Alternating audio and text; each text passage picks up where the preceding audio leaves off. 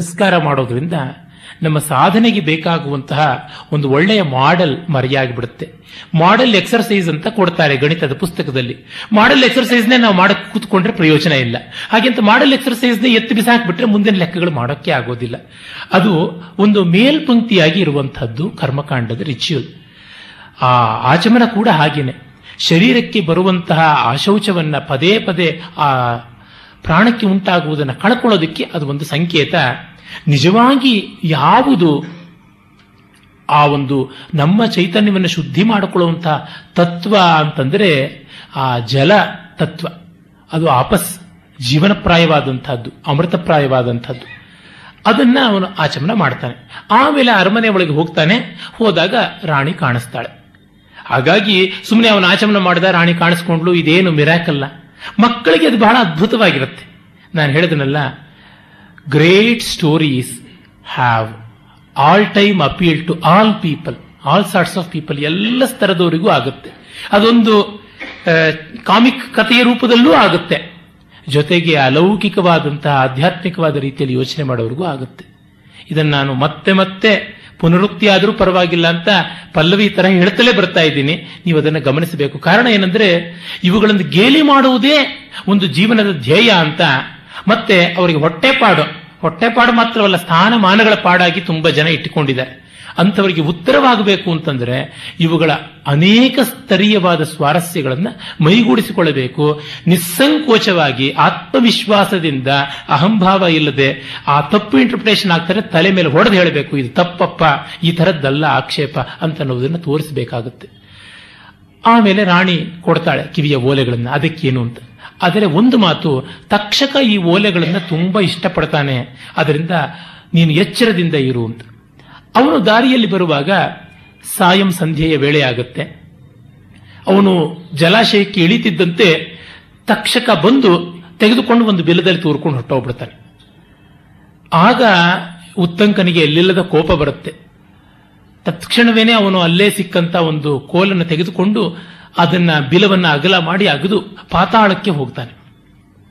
ಪಾತಾಳದಲ್ಲಿ ಏನೂ ಕಾಣಿಸೋದಿಲ್ಲ. ಅಲ್ಲಿ ಒಂದು ವಿಚಿತ್ರವಾದ ಒಂದು ಕುದುರೆ ಇರುತ್ತೆ. ಅದಕ್ಕೂ ಮುನ್ನ ಅವನಿಗೆ ಕೆಲವು ದೃಶ್ಯಗಳ ತೋರುತ್ತವೆ.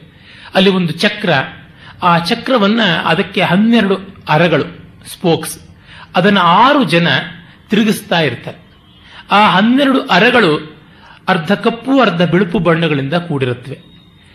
ಮತ್ತೆ ಇಬ್ಬರು ಸ್ತ್ರೀಯರು ನೂಲನ್ನ ನೇಯ್ತಾ ಇರ್ತಾರೆ. ನೂಲನ್ನ ನೇಯ್ತು ಮುನ್ನೂರ ಅರವತ್ತು ರೀತಿಯಲ್ಲಿ ಅದನ್ನು ಕಟ್ತಾ ಇರ್ತಾರೆ. ಆ ನೂಲುಗಳು ಕಪ್ಪು, ಬಿಳುಪು ಬಣ್ಣಗಳಾಗಿರುತ್ತವೆ. ಅದು ಏನಂದ್ರೆ, ಅದು ಕಾಲಚಕ್ರ, ಸಂವತ್ಸರ ಚಕ್ರ. ಅಲ್ಲಿ ಹನ್ನೆರಡು ಅರಗಳು ದ್ವಾದಶ ಮಾಸ. ಇದು ವೇದದಲ್ಲಿಯೇ ಬರುವಂತಹದ್ದು ದ್ವಾದಶ ಮಾಸಗಳು ಅರಗಳಾಗಿರುವಂಥದ್ದು ಅಂತ ವೇದದ ಕಲ್ಪನೆಯನ್ನು ಮಹಾಭಾರತ ಯಾವ ತರ ವಿಸ್ತರಿಸುತ್ತೆ ಅಂತ. ಆರು ಜನ ತಿರುಗಿಸ್ತಾ ಇದ್ದವರು ಋತುಗಳ ಸಂಕೇತ, ಆರು ಋತುಗಳು. ಆ ಋತುಚಕ್ರ ಅದು, ಸಂವತ್ಸರ ಚಕ್ರವೇ ಅದು. ಅಲ್ಲಿ ಶುಕ್ಲ ಮತ್ತು ಕೃಷ್ಣ ಪಕ್ಷಗಳ ಸಂಕೇತವಾಗಿ ಆ ಬಣ್ಣಗಳು ಎರಡು. ಆ ಇಬ್ಬರು ಹೆಂಗಸರು, ಅವರು ಹಗಲು ರಾತ್ರಿಗಳು, ಆ ದಾರಗಳು ದಿನಗಳು. ಅವುಗಳಲ್ಲಿರುವ ಬಣ್ಣಗಳು ಕೂಡ ಅದೇ ರೀತಿ ಹಗಲು ರಾತ್ರಿಗಳನ್ನು ಸಂಕೇತ ಮಾಡುವುದು. ಹೀಗೆ ಇಡೀ ಕಾಲ ಅಲ್ಲಿ ಕಾಣಿಸುತ್ತೆ ಅಂತ. ಅಂದ್ರೆ ಏನು ಇದರ ತಾತ್ಪರ್ಯ? ಅವನು ಪಾತಾಳಕ್ಕೆ ಹೋದ ಅಂತಂದರೆ ಪಾತಾಳಕ್ಕೆ ಹೋದನ. ಅದು ಅದ್ಭುತವಾದ ಅಧಿದೈವದ ಇಂಟರ್ಪ್ರಿಟೇಷನ್ ಆಧ್ಯಾತ್ಮಿಕವಾದ ಇಂಟರ್ಪ್ರಿಟೇಷನ್ ಏನಂದ್ರೆ ಅವನು ಕಾಲ ಸಾಕ್ಷಾತ್ಕಾರ ಮಾಡಿಕೊಂಡ ಅಂತ. ಯಾವಾಗ ಕಾಲದ ಸಾಕ್ಷಾತ್ಕಾರ ಮಾಡಿಕೊಂಡನೋ, ಆಗ ದೇಶದ ಸಾಕ್ಷಾತ್ಕಾರವು ತಾನೇ ತಾನಾಗಿ ಆಗುತ್ತೆ. ಕಾಲ ದೇಶಗಳ ಸಾಕ್ಷಾತ್ಕಾರ ಅಂದರೆ ಎಲ್ಲ ದ್ರವ್ಯ ಮತ್ತು ಕ್ರಿಯೆಗಳ ಸಾಕ್ಷಾತ್ಕಾರ. Matter flows in space and activity flows in time ಎಲ್ಲ ಕ್ರಿಯೆಗಳು ಕಾಲದ ಪ್ರವಾಹದಲ್ಲಿ ಬಿದ್ದು ಹೋಗುತ್ತವೆ. ಎಲ್ಲ ವಸ್ತುಗಳು, ಪದಾರ್ಥಗಳು ಕೂಡ ದೇಶದಲ್ಲಿ ಪ್ರವಾಹ ಪತಿತವಾಗಿರುತ್ತವೆ. ಅದರಿಂದ ದೇಶ ಕಾಲಗಳನ್ನು ತಿಳ್ಕೊಂಡ್ರೆ, ವಸ್ತು ಕ್ರಿಯೆಗಳನ್ನು ತಿಳ್ಕೊಂಡಂತೆ ಆಯಿತು. ಅವುಗಳನ್ನು ತಿಳಿದ ಮೇಲೆ ಸೃಷ್ಟಿ ಸ್ಥಿತಿ ಲಯಗಳ ರಹಸ್ಯವೆಲ್ಲ ಗೊತ್ತಾಯಿತು ಅಂತ. ಹಾಗೆ ಗೊತ್ತಾದ ಮೇಲಿಂದ ತಕ್ಷಕನ ಯಾವ ಒಂದು ಕೆಟ್ಟ ವರ್ತನೆಯೂ ಕೂಡ ಎದುರಿಸಲಾಗದಂಥದ್ದಲ್ಲ. ಅದು ಬಹಳ ಸುಲಭವಾಗಿ ಗೆಲ್ಲಬಲ್ಲಂಥದ್ದು. ತಕ್ಷಕ ಅಂತಂದ್ರೆ ಅಲ್ಲಿರುವ ಸಂಕೇತವಾದರೂ ಏನು? ಲೋಭ. ಆ ಒಂದು ಇದರ ಬಗ್ಗೆ ಲೋಭ. ನಮ್ಮಲ್ಲಿ ಸರ್ಪವನ್ನ ಕಾಮ ಅಂತ ಕೂಡ ಸಂಕೇತಿಸ್ತಾರೆ. ಕಾಮದಿಂದ ಕ್ರೋಧ. ಕ್ರೋಧವು ಈಡೇರಿದ ಮೇಲೆ ಅದು ಮದ, ಮೋಹ, ಲೋಭ ಈಗೆಲ್ಲ ಪರ್ಯವಸಾನವಾಗುತ್ತೆ ಅಂತ ನಾನು ಹಿಂದೆಯೇ ಹೇಳಿದ್ದುಂಟು. ಹೀಗೆ ಕಾಮವನ್ನ ಎದುರಿಸಬೇಕು ಅಂದರೆ ದೇಶಕಾಲಗಳನ್ನು ಮೀರಬೇಕು. ಯಾಕೆ? ಕಾಮಕ್ಕೆ ಇರುವಂತಹ ಸಕಲ ವಸ್ತುಗಳು ಕೂಡ ದೇಶಕಾಲಬದ್ಧವಾಗಿರುವಂಥವು. ಕಾಮದ ಸಕಲ ಕ್ರಿಯೆಗಳು ದೇಶಕಾಲಬದ್ಧವಾದವು. ಹೀಗೆ ಉತ್ತಂಕ ದೇಶಕಾಲಾತೀತವಾದ ಸಿದ್ಧಿಯನ್ನು ಪಡೆದುಕೊಂಡ ತಕ್ಷಣವೇನೆ ಕಾಮದ ತತ್ಫಲಿತವಾದ ಲೋಭವನ್ನು ಎದುರಿಸುವುದು ಕಷ್ಟವಿಲ್ಲ ಅಂತ ಇದರ ಆಧ್ಯಾತ್ಮಿಕವಾದ ಅರ್ಥ.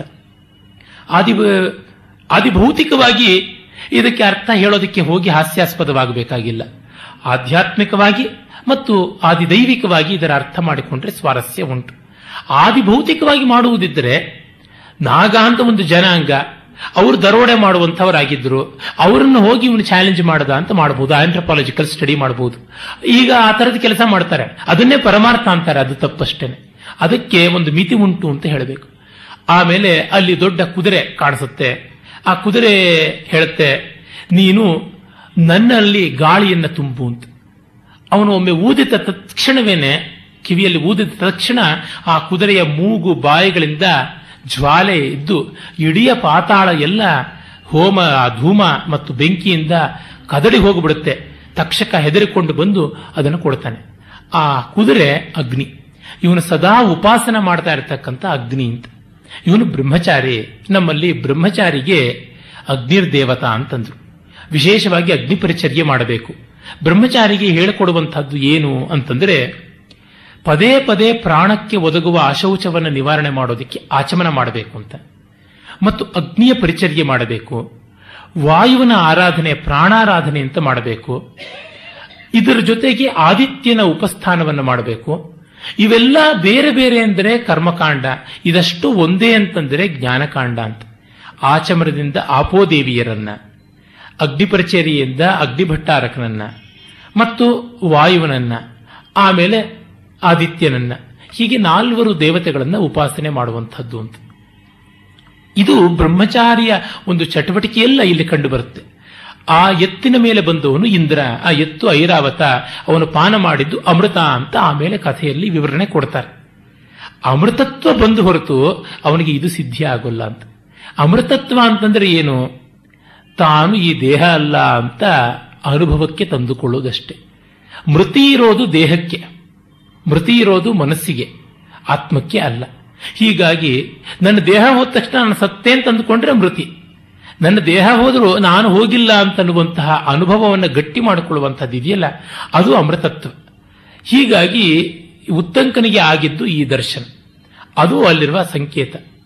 ಆ ಧೌಮ್ಯ ಆತನ ಶಿಷ್ಯನನ್ನು ಹೇಗೆ ತಯಾರು ಮಾಡಿದ್ದು ಅಂದರೆ ಬ್ರಹ್ಮಚಾರಿ ಈ ಅಗ್ನಿವಾಯು ಆದಿತ್ಯರ ಉಪಾಸನೆಯನ್ನು ಮಾಡಿದ. ಅಪೋದೇವಿಯರ ಅನುಗ್ರಹಕ್ಕೆ ಪಾತ್ರನಾಗಿದ್ದ. ಮತ್ತು ಅಮೃತತ್ವ ಅದಕ್ಕಾಗಿ ಲಭಿಸಿತು. ಅದರ ಫಲವೇ ಅವನಿಗೆ ಕಾಮಜಯ, ಲೋಭಜಯ ಇದೆಲ್ಲ ಆದದ್ದು ಅಂತ. ಹಾಗೆ ಮತ್ತೆ ವಾಪಸ್ ಬಂದ ಆ ಓಲೆಗಳನ್ನ ಗುರುಪತ್ನಿಗೆ ಕೊಟ್ಟು ಮುಕ್ತನಾಗುತ್ತಾನೆ ಅಂತ ಬರುತ್ತೆ. ಈ ಉತ್ತಂಕನೆ ಮುಂದೆ ಅವನು ಇವನ ಹತ್ತಿರಕ್ಕೆ ಹೋಗಿ, ಜನಮೇಜಯನ ಹತ್ತಿರಕ್ಕೆ ಹೋಗಿ ನಿಮ್ಮ ತಂದೆಯನ್ನ ತಕ್ಷಕ ಕೊಂದ, ನನಗೂ ಹೀಗೆ ಅನ್ಯಾಯ ಮಾಡ್ದ, ಅವನ ಮೇಲೆ ಸೇಡು ತೀರಿಸ್ಕೋ ಅಂತ ಹೇಳಿ ಸರ್ಪಯಾಗಕ್ಕೆ ಹುರಿದುಂಬಿಸಿದ್ದು ಅಂತ ಬರುತ್ತೆ. ಇರಲಿ, ಅದು ಬೇರೆ ಕಥೆ, ಅದು ಮಹಾಭಾರತದ ಮುಖ್ಯ ಕಥೆಗೆ ಸಂಬಂಧಪಟ್ಟಿದ್ದು ಉಪಾಖ್ಯಾನವಲ್ಲ. ಆ ಧೌಮ್ಯರಿಗೆ ಇನ್ನೊಬ್ಬ ಶಿಷ್ಯ ಇದ್ದ ಆತ ಆರುಣಿ. ಅರುಣನ ಮಗ ಆರುಣಿ. ನೆನ್ನೆಯೇ ಹೇಳ್ತಾ ಇದ್ದೆ ಹೆಸರುಗಳ ರೀತಿ ಎಂಥದ್ದು ಅಂತ. ತಂದೆಯ ಮಗ ತಂದೆಯ ಹೆಸರನ್ನ ವೃದ್ಧ ರೂಪವಾಗಿ ಇಟ್ಟುಕೊಳ್ಳುವಂತಹದ್ದು ತದ್ಧಿತವಾಗಿ. ಆತ ಗುರುವಿನ ಹತ್ತಿರ ಅಭ್ಯಾಸ ಮಾಡ್ತಾ ಇದ್ದಾಗ ಗುರುವಿನ ಒಂದು ಗದ್ದೆ, ಕೇದಾರ ಅಂದರೆ ಸಂಸ್ಕೃತದಲ್ಲಿ ಕೃಷಿ ಮಾಡಿದಂಥ ಜಾಗ, ಗದ್ದೆ, ಹೊಲ. ಆ ಕೇದಾರದಲ್ಲಿ, ಹೊಲದಲ್ಲಿ ನೀರು ಕಟ್ಟೆ ಒಡ್ಕೊಂಡು ಕಾಲುವೆ ಬರ್ತಾ ಇತ್ತು. ಎಲ್ಲ ಬೆಳೆ ಮುಳುಗಡೆ ಆಗಿಬಿಡುತ್ತೆ ಅನ್ನೋ ಸ್ಥಿತಿ ಬಂತು. ಅದು ಗುರುವಿಗೆ ಯಾರೋ ಬಂದು ಹೇಳಿದ್ರು, ಆಗ ಆರುಣೆ ಗಚ್ಚ ಕೇದಾರ ಖಂಡಂ ಬಧಾನ ಅಂತ. ಅಲ್ಲಿ ಗದ್ಯದಲ್ಲಿಯೇ ಬರುತ್ತೆ ಆ ಇಡೀ ಕಥೆ, ತುಂಬಾ ಸೊಗಸಾದ ಗದ್ಯ. ಆರುಣಿ ಹೋಗ್ತಾನೆ. ಅಷ್ಟಿಷ್ಟು ಮಣ್ಣು ಹಾಕ್ತಾನೆ, ಕಟ್ಟೆ ಒಡ್ಕೊಂಡು ಬರುತ್ತೆ. ಏನು ಮಾಡೋಕ್ಕೂ ಆಗೋಲ್ಲ. ಅವನೇ ಆ ಕಟ್ಟೆಯ ಅಡ್ಡವಾಗಿ ಮಲಗಿ ಬಿಡ್ತಾನೆ ಆಗ ನೀರಿನ ಪ್ರವಾಹ ನಿಲ್ಲುತ್ತೆ. ಇಷ್ಟೊತ್ತಾದ್ರೂ ಆರುಣಿ ಬರಲೇ ಇಲ್ಲ. ಏನಾಯಿತು? ಎಂಥದ್ದು ಅಂತ ಬಹಳ ತಡವಾಗಿ ಗುರು ಹುಡ್ಕೊಂಡು ಬರ್ತಾನೆ. ನೀರು ನಿಂತಿದೆ. ಅರೆ ಆರುಣಿಯ ಸೊಲ್ಲೇ ಇಲ್ಲ, ಅವನು ಸುಳಿವೇ ಇಲ್ಲ. ಆರುಣೆ ಎಲ್ಲಿದ್ದೀಯಾ ಅಂತ ಕೇಳಿದ್ರೆ, ಗುರುದೇವ ಇಲ್ಲಿದ್ದೀನಿ ಅಂತ. ಎದ್ದು ಬಾ ಅಂದ್ರೆ ನಾನು ಎದ್ದು ಬರೋಕ್ಕಾಗೋಲ್ಲ ಈಗ ಅಡ್ಡ ಮಲಗಿದ್ದೀನಿ ಅಂತ. ಆಗ ನೀನು ಎಂಥ ಗುರುಭಕ್ತಿಯವನಪ್ಪ ನೀನೇ ಹಾಗೆ ಅಡ್ಡ ಮಲಗಿಬಿಟ್ಟಿಯಲ್ಲ. ಇದಕ್ಕಿಂತ ದೊಡ್ಡ ಗುರುಸೇವೆ ಏನಿದೆ? ಪರವಾಗಿಲ್ಲ, ಹೊಲಕ್ಕೇನು ಆಗೋಲ್ಲ. ಎದ್ದು ಬಾ ಅಂತಂದ. ಹೀಗೆ ಎದ್ದು ಬಂದಾಗ ಅವನು ಉದ್ದಾಲಕ ಅಂತ ಅನಿಸಿಕೊಂಡ ಅಂತ. ಆತ ಸಾಮವೇದವನ್ನ ಅಭ್ಯಾಸ ಮಾಡಿದಂಥವನು. ಅವನು ಮುಂದೆ ಬ್ರಹ್ಮರ್ಷಿ ಬ್ರಹ್ಮರ್ಷಿಯಾಗ್ತಾನೆ. ಛಾಂದೋಗ್ಯೋಪನಿಷತ್ನಲ್ಲಿ ಸದ್ವಿದ್ಯಾ ಪ್ರಕರಣ ಅಂತ ಯಾವುದು ಪ್ರಖ್ಯಾತವಾದ ತತ್ವಮಸಿ ಉಂಟು. ಅಲ್ಲಿ ತಲೆ ತಿರುಕನಾಗಿದ್ದಂತಹ ಅಹಂಕಾರಿ ಶ್ವೇತಕೇತುವಿಗೆ ಉಪದೇಶವನ್ನು ಮಾಡದ ಅಂತ ಬರುತ್ತೆ. ಮತ್ತೊಬ್ಬ ಶಿಷ್ಯ ಉಪಮನ್ಯು. ಆ ಉಪಮನ್ಯು ನೋಡೋದಕ್ಕೆ ತುಂಬಾ ಚೆನ್ನಾಗಿ ತುಂಬು ತುಂಬಿಕೊಂಡಿದ್ದನಂತೆ ಗುಂಡು ಗುಂಡಿಗೆ. ಧೌಮ್ಯ ಒಮ್ಮೆ ಕೇಳಿದ, ನೀನು ಎಷ್ಟು ಚೆನ್ನಾಗಿದೆಯಲ್ಲ ಇದಕ್ಕೇನು ಕಾರಣ ಅಂತ. ಚೆನ್ನಾಗಿ ಭಿಕ್ಷಾಟನೆ ಮಾಡ್ತೀನಿ ಅಂತ. ಬ್ರಹ್ಮಚಾರಿಗೆ ಭಿಕ್ಷಾಟನೆ ಉಂಟಲ್ಲ, ಇಡೀ ಈ ಉಪಾಖ್ಯಾನವೇ ಬ್ರಹ್ಮಚಾರಿ ವ್ರತಕ್ಕೆ ಸಂಬಂಧಪಟ್ಟಂಥದ್ದು. ಆಗ ನಿನ್ನ ಭಿಕ್ಷೆಯನ್ನ ತಂದ ಮೇಲೆ ಗುರುವಿಗೆ ಒಪ್ಪಿಸಬೇಕಲ್ವಾ? ನನಗೆ ಒಪ್ಪಿಸ್ಬಿಡು ಅಂತ. ಅದು ವಿಧಿ ಹಾಗೆ ಉಂಟು. ಬ್ರಹ್ಮಚಾರಿ ಎಲ್ಲ ಕಡೆ ಭಿಕ್ಷಾಟನೆ ಮಾಡಿ ಗುರು ಹತ್ರಕ್ಕೆ ತಂದಿಡಬೇಕು. ಗುರು ಅವನಿಗೆ ಇಷ್ಟು ತಿನ್ನು ಅಂತ ಒಪ್ಪಿಸ್ತಾನೆ. ಅವನು ಗುರು ಅಷ್ಟು ಇಟ್ಕೊಂಡು ಬಿಡ್ತಾನೆ. ಆಮೇಲೆ ಒಂದು ವಾರ, ಹತ್ತು ದಿವಸ ಆದ್ಮೇಲೆ ಚೆನ್ನಾಗಿ ಇರ್ತಾನೆ. ಏನು ಹಾಗೆ ಇದೆಯಲ್ಲ ಅಂದ್ರೆ ಎರಡನೇ ರೌಂಡ್ ಹೋಗ್ತೀನಿ ಭಿಕ್ಷಕ್ಕೆ ಅಂತಾನೆ. ಹಾಗೆ ಹೋಗಬಾರದು. ಒಂದೇ ಬಾರಿ ಮಾತ್ರ ಅಂತ. ಆಮೇಲೂ ಅವನು ಚೆನ್ನಾಗಿ ಇರ್ತಾನೆ. ಯಾತಕ್ಕೆ ಅಂದ್ರೆ ಗುರುಗಳ ದನಗಳನ್ನು ಮೇಯಿಸೋದಕ್ಕೆ ಹೋಗ್ತೀನಲ್ಲ, ದನಗಳ ಹಾಲು ಕುಡಿತೀನಿ ಅಂತ. ಇಂಥ ತಪ್ಪಿದು ಗುರುವಿನ ಸಂಪತ್ತು ಗೋಧನ. ಅದರ ಹಾಲನ್ನು ನೀನು ಕುಡಿತೀಯಾ ಅಂತಂದ್ರೆ ಗುರುಸ್ವವನ್ನ ಅಪಹರಣ ಮಾಡದಂತೆ, ಗುರುವಿನ ಸಂಪತ್ತನ್ನು ನೀನು ಅಪಹರಿಸಿದಂತೆ, ಹಾಗಾಗಿ ಅದು ತಪ್ಪು, ಕುಡಿಯಬೇಡ ಅಂತ. ಆಮೇಲೂ ಕೂಡ ಹಾಗೆ ಚೆನ್ನಾಗೇ ಇದ್ದ, ಒಂದು ಹತ್ತು, ಹದಿನೈದು ದಿವಸ ನೋಡಿದ ಮೇಲೆ. ಈಗ ಹೇಗೆ ಅಂತಂದ್ರೆ, ಕರುಗಳು ಹಾಲು ಕುಡಿಯುವಾಗ ನೊರೆಯನ್ನ ಬಾಯಿಂದ ಚಿಮ್ಮಿಸುತ್ತವೆ, ಅದು ನಾನು ಕುಡಿತಿದ್ದೀನಿ ಅಂತ. ನಿನ್ನ ಮೇಲಿನ ವಾತ್ಸಲ್ಯದಿಂದ ಕರುಗಳು ಜಾಸ್ತಿ ಹಾಗೆ ಮಾಡುತ್ತವೆ, ಅದು ನೀನು ಬಿಟ್ಟು ಬಿಡುವಂತ ಆಗ ಅವನಿಗೆ ಹಸಿವೆ ತಾಳಕ್ಕಾಗೋದಿಲ್ಲ. ಕೈಗೆ ಸಿಕ್ಕಿದ್ದಂತಹದ್ದು ಕಾಯಿ, ಹಣ್ಣು, ಚಿಗುರು, ಎಲೆ ಅಂತೆಲ್ಲ ತಿಂತಾನೆ ಎಕ್ಕದ ಎಲೆ ತಿಂದು ಬಿಡ್ತಾನೆ. ಅದು ತುಂಬಾ ಉಷ್ಣಕಾರಕ. ಹಾಗಾಗಿ ಅವನಿಗೆ ಕಣ್ಣಿನ ದೋಷ ಬಂದು ಕಣ್ಣು ಕಾಣದಂತಾಗಿ ಒಂದು ಹಾಳು ಬಾವಿಯಲ್ಲಿ ಬಿದ್ದು ಬಿಡ್ತಾರೆ. ಹಾಗೆ ಬಿದ್ದ ಮೇಲೆ ಅವನಿಗೆ ಎಲ್ಲಿ ದಾರಿ ಗೊತ್ತಾಗಲಿಲ್ಲ, ಗುರು ಬಹಳ ಒದ್ದಾಡ್ತಾನೆ. ಎಲ್ಲಿ ಹೋಗ್ಬಿಟ್ನೋ, ಏನಾಗ್ಬಿಟ್ನೋ ಅಂತ ಹೇಳ್ಬಿಟ್ಟಿದ್ರು ತುಂಬಾ ಕಷ್ಟಪಟ್ಟು ಹುಡುಕಾಡ್ತಾನೆ. ಆಗ ಗುರು ಬಂದು ಇವನನ್ನು ಹುಡುಕಿ ನೋಡ್ತಾನೆ. ನೋಡ್ಬಿಟ್ಟು ಹೇಳ್ತಾನೆ ಎಲ್ಲಿದೆಯಪ್ಪ ಏನಾಗಿದೆಯಾ ಅಂತ? ಹಾಳು ಬಾವಿಯಲ್ಲಿ ಬಿದ್ದಿದ್ದೀನಿ ಗುರುಗಳೇ ಅಂತ. ಯಾತಕ್ಕೆ ಬಿದ್ದೆ ಅಂದ್ರೆ ಕಣ್ಣು ಹೋಯಿತು ಅಂತ. ಕಣ್ಣು ಯಾತಕ್ಕೆ ಹೋಯ್ತು? ಎಕ್ಕದಲ್ಲೇ ತಿಂದೆ. ಯಾತಕ್ಕೆ ಎಕ್ಕದಲ್ಲೇ ತಿಂದೆ? ಹೊಟ್ಟೆಗಿಲ್ಲದೆ ಏನು ಮಾಡೋದು? ಆಗಲೂ ಗುರುವನ್ ದೂರಲಿಲ್ಲ. ನೀವು ಹೇಳಿದ್ರೆ ಏನು ತಿನ್ನಬೇಡಿ ಅಂತ ನನಗಿನ್ನೇನು ಗತಿ? ಅಂತ ಹೀಗೆಲ್ಲ ಅನ್ಲಿಲ್ಲ. ಹೀಗಾಯ್ತಾ ಮಗುವೆ ಯೋಚನೆ ಮಾಡಬೇಡ. ಆಗ ಹೇಳ್ತಾನೆ, ಅರ್ಕಪತ್ರಾಣಿ ಭಕ್ಷಯಿತ್ವ ಅಂದೀಭೂತೋಸ್ಮೀತಿ ಅಥ ಕೂಪೆ ಪತಿತೋಸ್ಮೀತಿ, ತಮುಪಾಧ್ಯಾಯ ಪ್ರತ್ಯುವಾಚ, ಅಶ್ವಿನೋಸ್ತು ಹಿ, ಅಶ್ವಿನಿ ದೇವತೆಗಳನ್ನು ಸ್ತೋತ್ರ ಮಾಡು. ತೌ ತ್ವಾಂ ಚಕ್ಷ್ಮಂತಂ ಕರಿಷ್ಯತೋ ದೇವಭಿಷಜಾವಿತಿ, ಸ ಏವ ಮುಕ್ತ ಉಪಾಧ್ಯಾಯೇನ ಸ್ತೋತುಂ ಪ್ರಚಕ್ರಮೇ ದೇವಾವಶ್ವಿನೋ ವಾಗ್ಭಿರ್ಋಗ್ಭಿ. ಆಗ ಅವನು ಮಂತ್ರಕೃತ್ತಾಗಿ ಗುರುವಿನ ಅನುಗ್ರಹದಿಂದ ಅಶ್ವಿನಿ ದೇವತೆಗಳ ಪ್ರಾರ್ಥನೆ ಮಾಡ್ತಾನೆ. ನಾನು ಹೇಳಿದೆ ಈ ಮಹಾಭಾರತದ ವೈಶಿಷ್ಟ್ಯ ಏನಂದ್ರೆ ಎಷ್ಟೋ ಮಂತ್ರದ ಭಾಗಗಳೇ ಹಾಗೆ ಬಂದುಬಿಡುತ್ತೆ ಅಂತ. ಋಗ್ವೇದದಲ್ಲಿ ತುಂಬ ಪ್ರೀತಿಯಿಂದ ಮಾಡಿರುವ ಸ್ತೋತ್ರಗಳಲ್ಲಿ ಅಶ್ವಿನಿ ದೇವತೆಗಳ ಸ್ತೋತ್ರ ಒಂದು. ಅನೇಕ ಕಡೆ ಬರುತ್ತೆ. ಅಶ್ವಿನಿಗಳು ಏನೆಲ್ಲ ಕೆಲಸ ಮಾಡಿದ್ರು. ಒಂದು ಗುಬ್ಬಿ ಪಾಪ ಒದ್ದಾಡ್ಕೊಂಡು ರೆಕ್ಕೆ ಮುರ್ಕೊಂಡು ಒದ್ದಾಡ್ತಾ ಇತ್ತು, ಅದಕ್ಕೆ ರೆಕ್ಕೆಗಳನ್ನು ಸರಿ ಮಾಡಿಕೊಟ್ರು.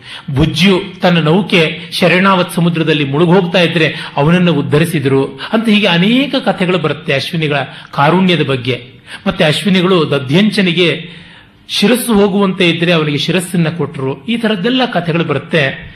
ಅಶ್ವಿನ್, ಪ್ರಪೂರ್ವಗೌ, ಪೂರ್ವಜೌ, ಚಿತ್ರಭಾನು ಗಿರಾವಾಶಂಸಾಮಿ ತಪನಾವನಂತೌ, ದಿವ್ಯೌ, ಸುಪರ್ಣೌ, ವಿರಜೌ, ವಿಮಾನಾವ, ದೀಕ್ಷಯಂತೌ, ಭುವನಾನಿ ವಿಶ್ವಾ ಹಿರಣ್ಮಯೌ ಶಕುನಿ, ಸಾಂಪರಾಯೌ, ನಾಸತ್ಯಾವ ನಾಸತ್ಯದಸ್ತ್ರೌ, ಸುನಸೌ, ವೈಜಯಂತೌ, ಶುಕಂ ಶುಕಂ ವಯಂತೌ ತರಸಾ ಸುವೇಮಾವಭಿ ವ್ಯತಯಂತ ವಸಿತಂ ವಿವಸ್ವತ್ ಎಲ್ಲ ಋಗ್ವೇದದ ಅಶ್ವಿನಿ ದೇವತಾಕವಾದ ಸೂಕ್ತಗಳನ್ನೇ ಅಲ್ಲಷ್ಟು ಇಲ್ಲಷ್ಟು ಪದಗಳನ್ನು ಬದಲಾಯಿಸಿ ಮಾಡಿರುವುದು. ಭಾಗವತದಲ್ಲೂ ಬರುತ್ತೆ. ನಮ್ಮ ಪೂರ್ವಿಕರು ಪರಮ ಕಾರುಣ್ಯವಂತರು. ವೇದಗಳಿಗೆ, ಶ್ರೀಶೂದ್ರ ದ್ವಿಜಬಂಧೂನಾಂ ತ್ರಯೀನ ಶ್ರುತಗೋಚರ ಅನ್ನುವ ಕ್ಯಾನನ್ ಬಂದ ಮೇಲೆ ಅದು ಮೊದಲಿರಲಿಲ್ಲ. ವೇದ ಭಾಗಗಳನ್ನೆಲ್ಲ ಪುರಾಣ ಇತಿಹಾಸಗಳಲ್ಲಿ ಸೇರಿಸಿಬಿಟ್ಟಿದ್ದಾರೆ. ಸಾರವತ್ತಾದ ವೇದ ಭಾಗಗಳನ್ನೆಲ್ಲ ಅಲ್ಲಲ್ಲಿ ಅಲ್ಲಲ್ಲಿ ಹರಡಿಟ್ಟು ಅಶ್ವಿನಿ ದೇವತೆಗಳ ಎಲ್ಲ ಅಚೀವ್ಮೆಂಟ್ಸ್ ಇಲ್ಲಿ ಬರುತ್ತೆ. ಇಡೀ, ಆ, ಮತ್ತೆ ಇದು ತ್ರಿಷ್ಟುಪ್ ಛಂದಸ್ಸು ಅದೇ ವೇದದಲ್ಲಿ ಬರುವಂತಹ ತ್ರಿಷ್ಟುಪ್ ಛಂದಸ್ಸೇ ಆಗಿರುವಂಥದ್ದು. ಆ ಅಶ್ವಿನಿ ದೇವತೆಗಳನ್ನು ಸ್ತೋತ್ರ ಮಾಡ್ತಾನೆ. ಮುಂದೆ ಆ ಮಂದಪಾಲನ ವೃತ್ತ ಅಂತ ಬರುತ್ತೆ. ಅಲ್ಲಿ ಅಗ್ನಿಯನ್ನು ಸ್ತೋತ್ರ ಮಾಡುವುದು ಬರುತ್ತೆ ಮಂದಪಾಲ ಮಹರ್ಷಿಯ ನಾಲ್ವರು ಮಕ್ಕಳು. ಜರಿತಾ ಅನ್ನುವಂತಹ ಪಕ್ಷಿಯ ಮಕ್ಕಳು. ಅದಷ್ಟು ಅಗ್ನಿ ಸೂಕ್ತಗಳೇ ಆಗಿರುವಂಥದ್ದು. ಮುಂದೆ ಇದು ಶಾಂತಿ ಪರ್ವದಲ್ಲಿ ಒಂದು ಕಡೆ ಈ ವ್ಯೂಹಗಳ ಬಗ್ಗೆ ಹೇಳುವಂಥದ್ದು ಬರುತ್ತೆ. ಆಗ ಅದನ್ನು ನಾರಾಯಣ ಅಂತಲೇ ಕರೀತಾರೆ. ಅಲ್ಲಿ ಪುರುಷ ಸೂಕ್ತದ ಶ್ರೀ ಸೂಕ್ತದ ಭಾವಗಳೆಲ್ಲ ಬರುತ್ತವೆ. ಹಲವು ರೀತಿಯಲ್ಲಿ ಮಹಾಭಾರತದಲ್ಲಿ ವೇದ ಭಾಗಗಳು, ಅದು ಸಾರವತ್ತಾದ ಭಾಗಗಳು ಅನೇಕ ಬರುತ್ತವೆ. ನಮ್ಮ ಪೂರ್ವಿಕರ ವೈಶಿಷ್ಟ್ಯ ಏನಂದ್ರೆ, ಯಾವಾಗ ವೇದೋಕ್ತವಾದ ಶ್ರೌತ ಪ್ರಕ್ರಿಯೆಯನ್ನ ಎಲ್ಲರೂ ಜನಜನಿತವಾಗಿ ಮಾಡೋಕ್ಕೆ ಆಗಲಿಲ್ಲವೋ, ಆಗ ನಿತ್ಯದ ಕರ್ಮಗಳಲ್ಲಿ ಏನೇ, ಸಾರವತ್ತಾದ ಆ ವೇದ ಭಾಗ ಎಲ್ಲ ಬರಲಿ ಎನ್ನುವಂತ ದೃಷ್ಟಿಯಿಂದ ಈ ಒಂದು ಗಾಯತ್ರಿ ಮಂತ್ರ ಅನುಷ್ಠಾನ ಮಾಡುವ ಸಂಧ್ಯಾ ವಂದನೆ ಇರಬಹುದು, ಬ್ರಹ್ಮಯಜ್ಞ ಇರಬಹುದು, ನಿತ್ಯ ದೇವತಾ ಪೂಜೆಯ ರೂಪದಲ್ಲಿ ಮಾಡುವಂತಹ ಅರ್ಚನೆ ಇರಬಹುದು, ಆಮೇಲಿಂದ ಸಮಾರಂಭಗಳ ಮೊದಲು ಮಾಡುವಂತಹ ಉದಕ ಶಾಂತಿ ಇರಬಹುದು, ಎಲ್ಲೆಲ್ಲಿಯೂ ಕೂಡ ಅತ್ಯಂತ ಪ್ರಮುಖವಾದ ವೇದದ ಮಂತ್ರಗಳನ್ನೆಲ್ಲ ಸೇರಿಸಿದ್ದಾರೆ. ಈಗ ವಸ್ತುತಃ ರುದ್ರಾಭಿಷೇಕಕ್ಕೂ ವೇದಗಳಲ್ಲಿರ್ತಕ್ಕಂಥ ರುದ್ರದ ವಿನಿಯೋಗಕ್ಕೂ ಸಂಬಂಧ ಇಲ್ಲ. ಆದರೆ ಆ ನೆಪದಿಂದಲಾದರೂ ಅಮೋಘವಾದಂಥ ರುದ್ರ ಭಾಗ ಉಳಿಯಲಿ ಅಂತ ಮಾಡಿರುವುದು ಹೀಗೆ ಕಾಲ ಕಾಲಕ್ಕೆ ಬೇಕಾಗತಕ್ಕಂತಹ ಅಪ್ಡೇಷನ್ ಅನ್ನ ಅಮೆಂಡೇಷನ್ಗಳನ್ನು ಎಲ್ಲ ಮಾಡ್ತಾ ಬಂದಿದ್ದಾರೆ. ಈ ದೃಷ್ಟಿಯಿಂದ ಯಾವ ಮತವೂ ಈ ತರಹ ಇಲ್ಲ. ಅದು ತಾನು ಹಿಡಿದ ಕುದುರೆಗೆ ಮೂರೇ ಕಾಲು ಅಂತ ಇರುವಂತಹದ್ದು ಬೇರೆ ಮತಗಳು. ಸನಾತನ ಧರ್ಮದಲ್ಲಿ ಮಾತ್ರ ಕಾಲ ಕಾಲಕ್ಕೆ ಜನತೆಯ ಅಪೇಕ್ಷೆಗೆ ತಕ್ಕಂತೆ ಒಳ್ಳೊಳ್ಳೆಯ ಸುಧಾರಣೆಗಳನ್ನ, ಒಳ್ಳೊಳ್ಳೆಯ ಬದಲಾವಣೆಗಳನ್ನ ತಂದಿದ್ದಾರೆ. ಈ ತರಹದ ಸ್ತೋತ್ರಗಳನ್ನು ಮಾಡ್ತಾನೆ. ಮಾಡಿದ ಮೇಲೆ ಅಶ್ವಿನಿ ದೇವತೆಗಳು ಪ್ರತ್ಯಕ್ಷರಾಗಿ ಯಶತೆ ಅಪೂಪಃ, ಆಶಾನೀತಮಿತಿ. ಇದು ನಾನು ಕೊಡ್ತಾ ಇರ್ತಕ್ಕಂಥ ಅಪೂಪ. ಅಂದರೆ ಒಂದು ಭಕ್ಷ್ಯ, ಎಣ್ಣೆಯಲ್ಲಿ ಕರೆದಂಥ ಭಕ್ಷ್ಯ, ಇದನ್ನು ತಿನ್ನು ಅಂತ. ಆಗ ಅವನು ಹೇಳ್ತಾನೆ, ಇಲ್ಲ ಉಪಾಧ್ಯಾಯ ನನಗೆ ಇದನ್ನು ತಿನ್ನು ಅಂತ ಹೇಳಿಲ್ಲ, ಹಾಗಾಗಿ ನಾನು ತಿನ್ನೋದಿಲ್ಲ ಅಂತ. ಇದು ನಿಜವಾದ ಮಹನೀಯತೆ ಅಂತಂದ್ರೆ, ಏನೂ ತಿನ್ನಬೇಡ, ನಾನು ಹೇಳಿದೆ ಅಂತ ಕಟ್ನಿಟ್ ಮಾಡಿದ್ನಲ್ಲ, ಅದಕ್ಕೆ ಈಗ ಗುರು ಹೇಳಿದ್ದಾನೆ, ಅಶ್ವಿನಿ ದೇವತೆಗಳನ್ನು ಸ್ತೋತ್ರ ಮಾಡು, ಕಣ್ಣು ಬರುತ್ತೆ ಅಂತ. ಅವ್ರು ಕೊಟ್ಟಿದ್ದನ್ನು ತಿನ್ನು ಅಂತ ಹೇಳಿಲ್ಲ ಅದಕ್ಕೆ. ಆಗ ಅವ್ರು ಹೇಳ್ತಾರೆ ಅಶ್ವಿನಿಗಳು, ನಿನ್ನ ಗುರುವಿಗೆ ಹಿಂಗೆ ಒಂದು ಸಂದರ್ಭ ಬಂತು, ಆಗ ಅವ್ರ ಗುರುವಿನ ಪರ್ಮಿಷನ್ ತಗೊಳ್ದೇನೆ ಅವನು ತಿಂದ, ನೀನು ತಿನ್ನು ಪರವಾಗಿಲ್ಲ ಅಂತ. ಗುರುವಿನ ಧರ್ಮ ಏನು ಅನ್ನೋದು ನನಗೆ ಬೇಕಿಲ್ಲ. ಶಿಷ್ಯ ಧರ್ಮ ಅಷ್ಟೇನೆ ಅವ್ರು ಹಾಗೆ ಮಾಡಿದ್ರು, ಅದಕ್ಕೆ ನಾನು ಹೀಗೆ ಮಾಡ್ತೀನಿ ಎನ್ನುವಂಥದ್ದು ಅಲ್ಲ ಅಂತ ಬಿಟ್ಟಿರು ಆಗ ಉಪಾಧ್ಯಾಯಸ್ಯತೆ ಕಾಷ್ಣಾಯಸ ದಂತಹ ನಿನ್ನ ಉಪಾಧ್ಯಾಯನಿಗೆ ಕಬ್ಬಿಣದ ಹಲ್ಲುಗಳು ಅದಕ್ಕೆ ನಾವು ಕೊಟ್ವಿ. ನೀನು ಉಪಾಧ್ಯಾಯರ ಪರ್ಮಿಷನ್ ಇಲ್ಲದೆ ತಿನ್ನೋಲ್ಲ ಅಂತೀಯ? ತಗೋ ಉಪಾಧ್ಯಾಯರ ಪರ್ಮಿಷನ್ ಆಗ ಧೌಮ್ಯರು ಹೇಳ್ತಾರಪ್ಪ, ನನ್ನನ್ನು ಮೀರಿಸಿದ ಶಿಷ್ಯ, ತಗೋ ಅಂತ. ಆಗ ಭವತೋ ಹಿರಣ್ಮಯ ಭವಿಷ್ಯಂತಿದಂತಹ ನಿನ್ನ ದಂತಗಳು ಬಂಗಾರವಾಗುತ್ತವೆ ಅಂತ. ಅದರ ತಾತ್ಪರ್ಯ ಏನು? ಬಂಗಾರದ್ದಾಗತ್ತೆ ಅಂದರೆ ಕೀಲುಬೋದಿಲ್ಲ ಅಂತ. ಈ ದಂತಗಳನ್ನ ನಮ್ಮಲ್ಲಿ ವೇದಗಳಲ್ಲಿ ತೈತ್ರಿಯದಲ್ಲಿ ಬರುತ್ತೆ. ಮೇಲಿನ, ಕೆಳಗಿನ ದವಡೆಗಳು ಏನು, ನಾಲಿಗೆ ಏನು ಅಂತ ಹೇಳ್ತಾ ಇಡೀ ವಾಕ್ಕನ್ನುವ ಮಹಾ ಸಂಹಿತೆಗೆ ಸಂಬಂಧಪಟ್ಟಂಥವು ಅಂತ. ಜ್ಞಾನದ ವಾಹನವಾದಂತಹ ವಾಕ್ಕು ಯಾವುದಿವೆ, ಅದಕ್ಕೆ ಮುಖ್ಯವಾಗಿ ಬೇಕಾದಂಥವು ಹಲ್ಲುಗಳು. ಎರಡು ವಾಹನಗಳು, ಉತ್ತರ ಮತ್ತು ಅಧ- ಅಧರ ಮತ್ತು ಉತ್ತರ, ಕೆಳಗಿಂದು ಮೇಲಿಂದು ಹಲ್ಲುಗಳು ದವಡೆಗಳು. ಅವುಗಳ ಒಂದು ಫಲವೇ ತಾನೆ ದಂತಗಳು.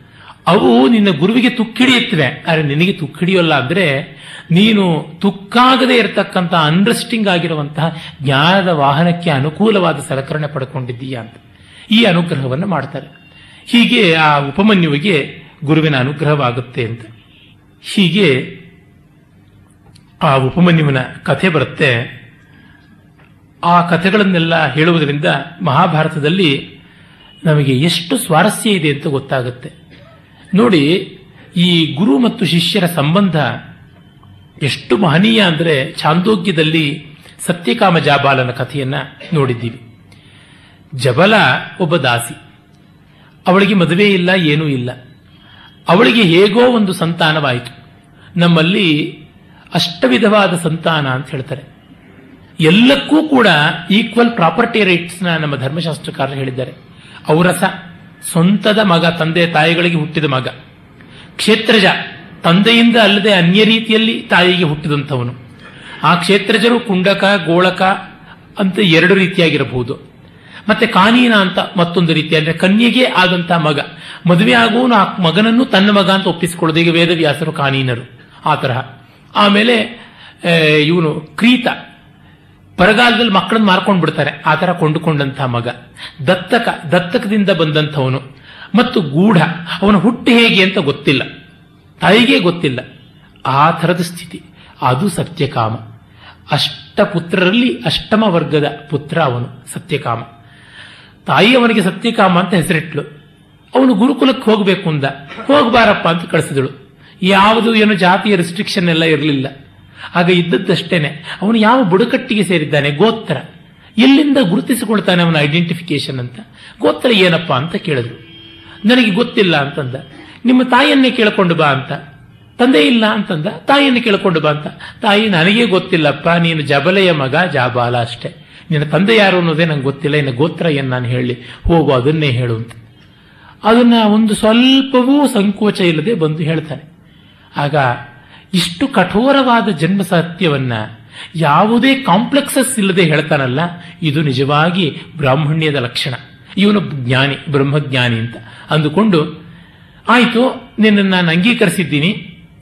ನಿನಗೆ ಏನು ಕೆಲಸ ಕೊಡಲಿ? ಅಂತ. ಏನಾದರೂ ಕೊಡಿ ಅಂತ. ಹಾಗಿದ್ರೆ ನಮ್ಮ ದನಗಳನ್ನು ಮೇಯಿಸಿಕೊಂಡು ಬಾ ಅಂತ. ಆಯಿತು, ಈ ದನಗಳನ್ನು ಸಾವಿರ ಸಂಖ್ಯೆಯಲ್ಲಿ ಬೆಳೆಸ್ಕೊಂಡು ಬರ್ತೀನಿ ಅಂತ ಹೋಗ್ತಾನೆ ಕಾಡಿಗೆ. ಹಾಗೆ ಹೋದಾಗ ಅವನಿಗೆ ಒಂದು ವೃಷಭ ಕಲವಿಂಕ ಪಕ್ಷಿ, ಹಂಸ ಪಕ್ಷಿ ಮತ್ತು ಅಗ್ನಿ ಇವರೆಲ್ಲ ಸೇರಿ ಬ್ರಹ್ಮದ ನಾಲ್ಕು ಪಾದಗಳನ್ನು ಹೇಳ್ತಾರೆ. ಹಿಂದೊಮ್ಮೆ ಇದನ್ನು ತಿಳಿಸಿದ್ದೆ ಇಲ್ಲಿಯೇ. ಅವನು ವಾಪಸ್ ಬರ್ತಾನೆ. ಬ್ರಹ್ಮಜ್ಞಾನಿಯಾಗಿ ಬರ್ತಾನೆ. ಪ್ರಕಾಶವಾನ್, ಅನಂತವಾನ್, ಜ್ಯೋತಿಷ್ಮಾನ್ ಆಯತನವಾನ್ ಅಂತ ನಾಲ್ಕು ಪಾದಗಳು ಬ್ರಹ್ಮಕ್ಕೆ ಅಂತ ಪ್ರಕಾಶವಾನ್ ಅಂದ್ರೆ ನಾಲ್ಕು ದಿಕ್ಕುಗಳು. ಅನಂತವಾನ್ ಅಂತಂದ್ರೆ ಪೃಥ್ವಿ, ಸಮುದ್ರ, ಅಂತರಿಕ್ಷ, ದ್ಯುಲೋಕ. ಮತ್ತು ಜ್ಯೋತಿಷ್ಮಾನ್ ಅಂದ್ರೆ ಸೂರ್ಯ, ಚಂದ್ರ, ಅಗ್ನಿ, ವಿದ್ಯುತ್. ಆಯತನವಾನ್ ಅಂತಂದ್ರೆ ಶ್ರೋತ್ರ, ನೇತ್ರ, ಮನಸ್ಸು, ಬುದ್ಧಿ. ಇವುಗಳ ಹದಿನಾರು ಕಲೆಗಳು ಬ್ರಹ್ಮ ಅನ್ನೋದಕ್ಕೆ ಉಂಟು ಅಂತ ತಿಳ್ಕೊಂಡು ಬರ್ತಾನೆ ಬ್ರಹ್ಮಸ್ವರೂಪವನ್ನು ತಿಳ್ಕೊಂಡು ಬರುವಾಗ ದಾರಿಯಲ್ಲಿ ಚರಾಚರ ವಸ್ತುಗಳು ಅವನಿಗೆ ಗೌರವ ಕೊಡುತ್ತವೆ. ಅದನ್ನು ಕಂಡು ಗೌತಮ ಹರಿದ್ರು ಮತ್ತು ಇವನು ಬ್ರಹ್ಮಜ್ಞಾನಿ ಅಂತ ತಿಳ್ಕೊಂಡು, ಆಹಾ, ನಿನಗೆ ದೇವತಾ ಸಾಕ್ಷಾತ್ಕಾರವಾಗಿದೆ, ನೀನು ಬ್ರಹ್ಮಜ್ಞಾನಿ, ನಿನಗೆ ನಾನು ಏನು ಹೇಳ್ಕೊಡ್ಲಿ ಅಂತ. ಗುರುಗಳೇ, ನನಗೆ ಅದು ಗೊತ್ತಿಲ್ಲ. ನಾನು ಬ್ರಹ್ಮಜ್ಞಾನಿಯೇ ಇದ್ದಿರಬಹುದು, ದೇವಾನುಗ್ರಹ ಆಗಿರಬಹುದು. ಆದರೆ ನಾನು ನಿಮ್ಮ ಹತ್ರ ವಿದ್ಯೆ ಕಲಿಯೋಕ್ಕೆ ಅಂತ ಬಂದವನು. ಹಾಗಾಗಿ ನೀವು ನನಗೆ ವಿದ್ಯೆ ಹೇಳ್ಕೊಡಿ. ಅಷ್ಟೇ. ನೀವು ಹೇಳಿದ ಕೆಲಸ ಮಾಡಿ ಮುಗಿಸ್ಕೊಂಡು ಸಾವಿರ ಹಸುಗಳನ್ನು ಮಾಡಿಸ್ಕೊಂಡು ಬಂದಿದ್ದೀನಿ. ನೀವು ನನಗೆ ಪಾಠ ಹೇಳಿ ಅಂತ. ಇದು ನಿಜವಾದ ಜ್ಞಾನಿಯ ಲಕ್ಷಣ. ಅವನಿಗೆ ಎಲ್ಲಿಂದಲೂ ವಿದ್ಯೆ ಬಂದಿರಬಹುದು. ಆ ವಿದ್ಯೆಗೆ ಅನೂಚಾನತೆ, ಆ ಪರಂಪರೆಯ ನಾನು ಮೊದಲೇ ಹೇಳಿದ್ದೆ, ಸುರಮಾರ್ಗ ಅಂದರೆ ಆ ಪರಂಪರೆಗೆ ಬೆಲೆ ಕೊಡುವುದು, ಸಂಪ್ರದಾಯವನ್ನು ತಿಳಿದದ್ದು ಅಂತ. ಸಂಪ್ರದಾಯ ಅಂತಂದ್ರೆ ಹೇಳಿ ಕೇಳಿ ಆ ತರಹದ್ದಲ್ಲ, ಇನ್ಬಿಲ್ಟ್ ಆಗಿ ಅವಿಚ್ಛಿನ್ನವಾಗಿ ಬಂದಂತಹದ್ದು. ಅಡಿಗೆಯ ಸಂಪ್ರದಾಯ ಏನು? ಮೊದಲು ಒಲೆ ಅಂಟಿಸಬೇಕಾದದ್ದು. ನಾನು ಪದೇ ಪದೇ ಹೇಳ್ತಿರ್ತೀನಿ ಯಾವ ಕುಕ್ಕರಿ ಬುಕ್ಕಲ್ಲೂ ಕೂಡ ಲೈಟ್ ದಿ ಸ್ಟವ್ ಅಂತ ಹೇಳೋದಿಲ್ಲ. ಸ್ಟವ್ ಈಸ್ ಲಿಟ್ ಅಂತ ಬರೆಯೋದೇ ಇಲ್ಲ. ಆ ಪುಸ್ತಕವನ್ನೇ ನೋಡ್ಕೊಂಡು ಅಡಿಗೆ ಮಾಡಿದ್ರೆ ಅಡಿಗೆ ಆಗೋದಿಲ್ಲ, ಯಾಕೆಂದ್ರೆ ಒಲೆ ಹೊತ್ಸೇ ಇರೋದಿಲ್ಲ. ಸಂಪ್ರದಾಯ ಅಂತಂದ್ರೆ ಅನ್ರಿಟನ್ ಕಾನ್ಸ್ಟಿಟ್ಯೂಷನ್ ಈಗ ನಮಗೆ ಯಾರಾದರೂ ಮನೆಗೆ ಬಂದ್ರೆ ಬನ್ನಿ ಅಂತ ಹೇಳೋದನ್ನು ಯಾರಾದ್ರೂ ಹೇಳಿಕೊಟ್ಟಿದ್ದಾರಾ? ಹೇಳ್ಕೊಟ್ಟಿಲ್ಲ. ಊಟದ ಹೊತ್ತಿಗೆ ತಿಂಡಿ ಹೊತ್ತಿಗೆ ಮನೆ ಒಳಗೆ ಕೂತಿರ್ತಾರೆ, ಅವ್ರ ಮುಂದೆ ನಾವು ತಟ್ಟೆ ಇಟ್ಕೊಂಡು ಕಲಸ್ಕೊಂಡು ತಿಂತೀವ. ನಿಮ್ದು ಊಟ ಆಯ್ತಾ ಅಂತ ಕೇಳ್ತೀವಿ. ಅದನ್ನು ಯಾರು ಹೇಳಿಕೊಟ್ಟಿದ್ದು? ಹೀಗೆ ತಾನಾಗಿ ಪರಂಪರೆಯಿಂದ ಹೀರಿಕೊಂಡು ಬಂದಂಥದ್ದು. ಈಗಷ್ಟೇ ಒಂದು ಅದ್ಭುತವಾದ ಭಾಷಣ ಕೇಳಿಕೊಂಡು ಬಂದೇವೆ ಎಸ್ ಎಲ್ ಭೈರಪ್ಪನವರ ಭಾಷಣ ತುಂಬಾ ಸೊಗಸಾಗಿತ್ತು. ಅವರು ಹೇಳ್ತಾ ಇದ್ದರು, ನಮ್ಮ ಸನಾತನ ಧರ್ಮಕ್ಕೆ ಎಷ್ಟು ಏಕಂಸದ್ ವಿಪ್ರ ಭೂದಾವದಂತಿ ಎನ್ನುವುದನ್ನು ಋಗ್ವೇದದಲ್ಲಿ ಓದಲೇಬೇಕು ಅಂತಿಲ್ಲ. ದೇವನೊಬ್ಬ ನಾಮ ಹಲವು ಅನ್ನೋದನ್ನ ನಾವು ಪಾಠ ಮಾಡ್ಕೊಂಡು ಬಿಟ್ಟಿದ್ವಿ ರಕ್ತಗತವಾಗಿದೆ. ಹಾಗಾಗಿ ದೇವನೊಬ್ಬ, ಅವನ ನಾಮವೂ ಒಂದೇ. ಅಷ್ಟೇ, ಅದು ಬೇರೆ. ಅದು ನಮ್ಮ ದೇವರು ಮಾತ್ರ, ನಿಮ್ಮ ದೇವರಲ್ಲ ಅಂತ ಹೇಳೋರ್ನು ನಾವು ಸಮಾನ. ರಘುಪತಿ ರಾಘವರಾಜಾರಾಮ್ ಈಶ್ವರ ಅಲ್ಲ ನಾವು ಅದು ನಾವು ಹೇಳೋದಷ್ಟೇ ಹೊರತು ಅವರಲ್ಲ ಹೇಳುವಂಥದ್ದು. ಈ ತರ ಇದೆ. ಆ ರೀತಿಯಾದಂಥದ್ದು ಯಾವುದು? ಅದು ಸಂಪ್ರದಾಯ ಅಂತ. ನಮ್ಮ ಸಂಪ್ರದಾಯ ಅಂಥದ್ದು. ಬ್ರಹ್ಮವಿದ್ಯಾ ಸಂಪ್ರದಾಯ ಅಂದ್ರೆ ಅದು. ನಮೋ ಮಹದ್ಯೋ ವಂಶರ್ಷಿಭ್ಯೋ ಕಾಂಡರ್ಷಿಭ್ಯೋ ಸಂಪ್ರದಾಯವಿದ್ಯೋ ಅಂತೆಲ್ಲ ಹೇಳುವಾಗ ಆ ಸಂಪ್ರದಾಯ ದೊಡ್ಡದು ಅಂತಂದ್ರೆ ಈ ಅರ್ಥದಲ್ಲಿ ಯಾವುದು ಸಂಸ್ಕೃತಿಯಲ್ಲಿ ರಕ್ತಗತವಾಗಿ ಘನೀಭೂತವಾಗಿದೆಯೋ ಅಂಥದ್ದನ್ನ ಸಂಪ್ರದಾಯ ಅಂತ. ಸಂಪ್ರದಾಯ ಅಂದ್ರೆ ಗೊಡ್ಡತನ ಅಂತಲ್ಲ. ಯಾವ ಮೂಲಭೂತವಾದ ವ್ಯಾಲ್ಯೂಸ್ ಅನ್ನ ಇನ್ನೊಬ್ಬರಿಗೆ ಪಾಠ ಹೇಳಿ ತಿಳಿಸಬೇಕಾದ ದೌರ್ಭಾಗ್ಯ ಇರೋದಿಲ್ವೋ ಅಂಥದ್ದು ಸಂಪ್ರದಾಯ. ಅದನ್ನ ಶಂಕರರು ಗೀತಾ ಭಾಷ್ಯದಲ್ಲಿ ಸರ್ವಶಾಸ್ತ್ರವಿದಪಿ ಅಸಂಪ್ರದಾಯವಿದ ಮೂರ್ಖವದೇವ ಉಪೇಕ್ಷಣೀಯ ಅಂತಂದಿದ್ದು. ಏನೆಲ್ಲ ತೀರಿ ಬುಕ್ಕಿಶ್ ಆಗಿದ್ರು ಕೂಡ ಸಂಗೀತ ಹಾಡಬೇಕು ಅಂದ್ರೆ ಶ್ರುತಿ ಮಾಡಿಕೊಳ್ಬೇಕು. ಶ್ರುತಿ ಮಾಡಿಕೊಂಡು ಹಾಡುವಂತಹದ್ದು ತಾನಾಗಿ ಬಂದಂತ ಸಂಪ್ರದಾಯ. ನೋಡಿ, ಹಿಂದೂಸ್ತಾನಿ ಸಂಗೀತಗಾರರು ಸಂಗೀತ ಹಾಡುವಾಗ ಅವರು ತೊಡೆಯ ಮೇಲೆ ಒಂದು ಹೊದ್ದುಕೊಂಡಂತಹ ಶಲ್ಯವನ್ನ, ಶಾಲನ್ನ ಹಾಕೊಂಡು ಹಾಡ್ತಾರೆ. ಯಾವ ಗಂಡಸನ್ನು ನೋಡಿ ಹಾಡುವಂಥವನನ್ನ ಹಾಗೆ. ಹೆಂಗಸರು ಸೀರೆಯನ್ನು ಪೂರ್ಣವಾಗಿ ಮೈಗೆ, ಕಾಲಿಗೆ ಎಲ್ಲ ಸವರಿಕೊಂಡು ಮಾಡ್ತಾರೆ. ಅಂದ್ರೆ ಸಭೆಗೆ ಕಾಲನ್ನ ಪ್ರದರ್ಶನ ಮಾಡಬಾರದು. ಅದು ಮರ್ಯಾದೆ. ಕಥಕ್ ನೃತ್ಯ ಕೃಷ್ಣನ ಸ್ತೋತ್ರಕ್ಕಾಗಿ ಬೃಂದಾವನದಲ್ಲಿ ಕಥಕರಿಂದ ಬಂದಂಥದ್ದು. ಅದನ್ನು ನಾವು ಮುಸ್ಲಿಂ ನೃತ್ಯ ಅಂತ ಅಂದ್ಕೊಂಡು ಬಿಟ್ಟಿದ್ದೀವಿ ಮುಸಲ್ಮಾನರು ಅದಕ್ಕೆ ಸ್ವಲ್ಪ ಅಲ್ಪ ಅಲ್ಲ ಹೆರಾಸ್ಮೆಂಟ್ ಮಾಡಿದ್ದು. ಎಲ್ಲಿವರೆಗೂ ಅಂದ್ರೆ ನಿಮಗೆ ಗೊತ್ತಿದೆ, ಒಡಿಸಿ ನೃತ್ಯ ಮಾಡಬೇಕಾದ್ರೆ ಜಗನ್ನಾಥನ ವಿಗ್ರಹವನ್ನು ಅಲ್ಲಿಡ್ತಾರೆ. ಇವತ್ತು ಭರತನಾಟ್ಯ ಮಾಡುವಾಗ ನಟರಾಜನ ವಿಗ್ರಹವನ್ನು ಇಡ್ತಾರೆ. ಕೂಚಿಪುಡಿಯವರಂತೂ ವಿಗ್ರಹವನ್ನು ಇಡೋದು ಮಾತ್ರವಲ್ಲದೆ ಸಿದ್ದೇಂದ್ರ ಯೋಗಿ ಅಂತ ಅವರ ಪರಂಪರೆಯನ್ನೆಲ್ಲ ಹೇಳಿಕೊಂಡೇ ಶುರು ಮಾಡ್ತಾರೆ.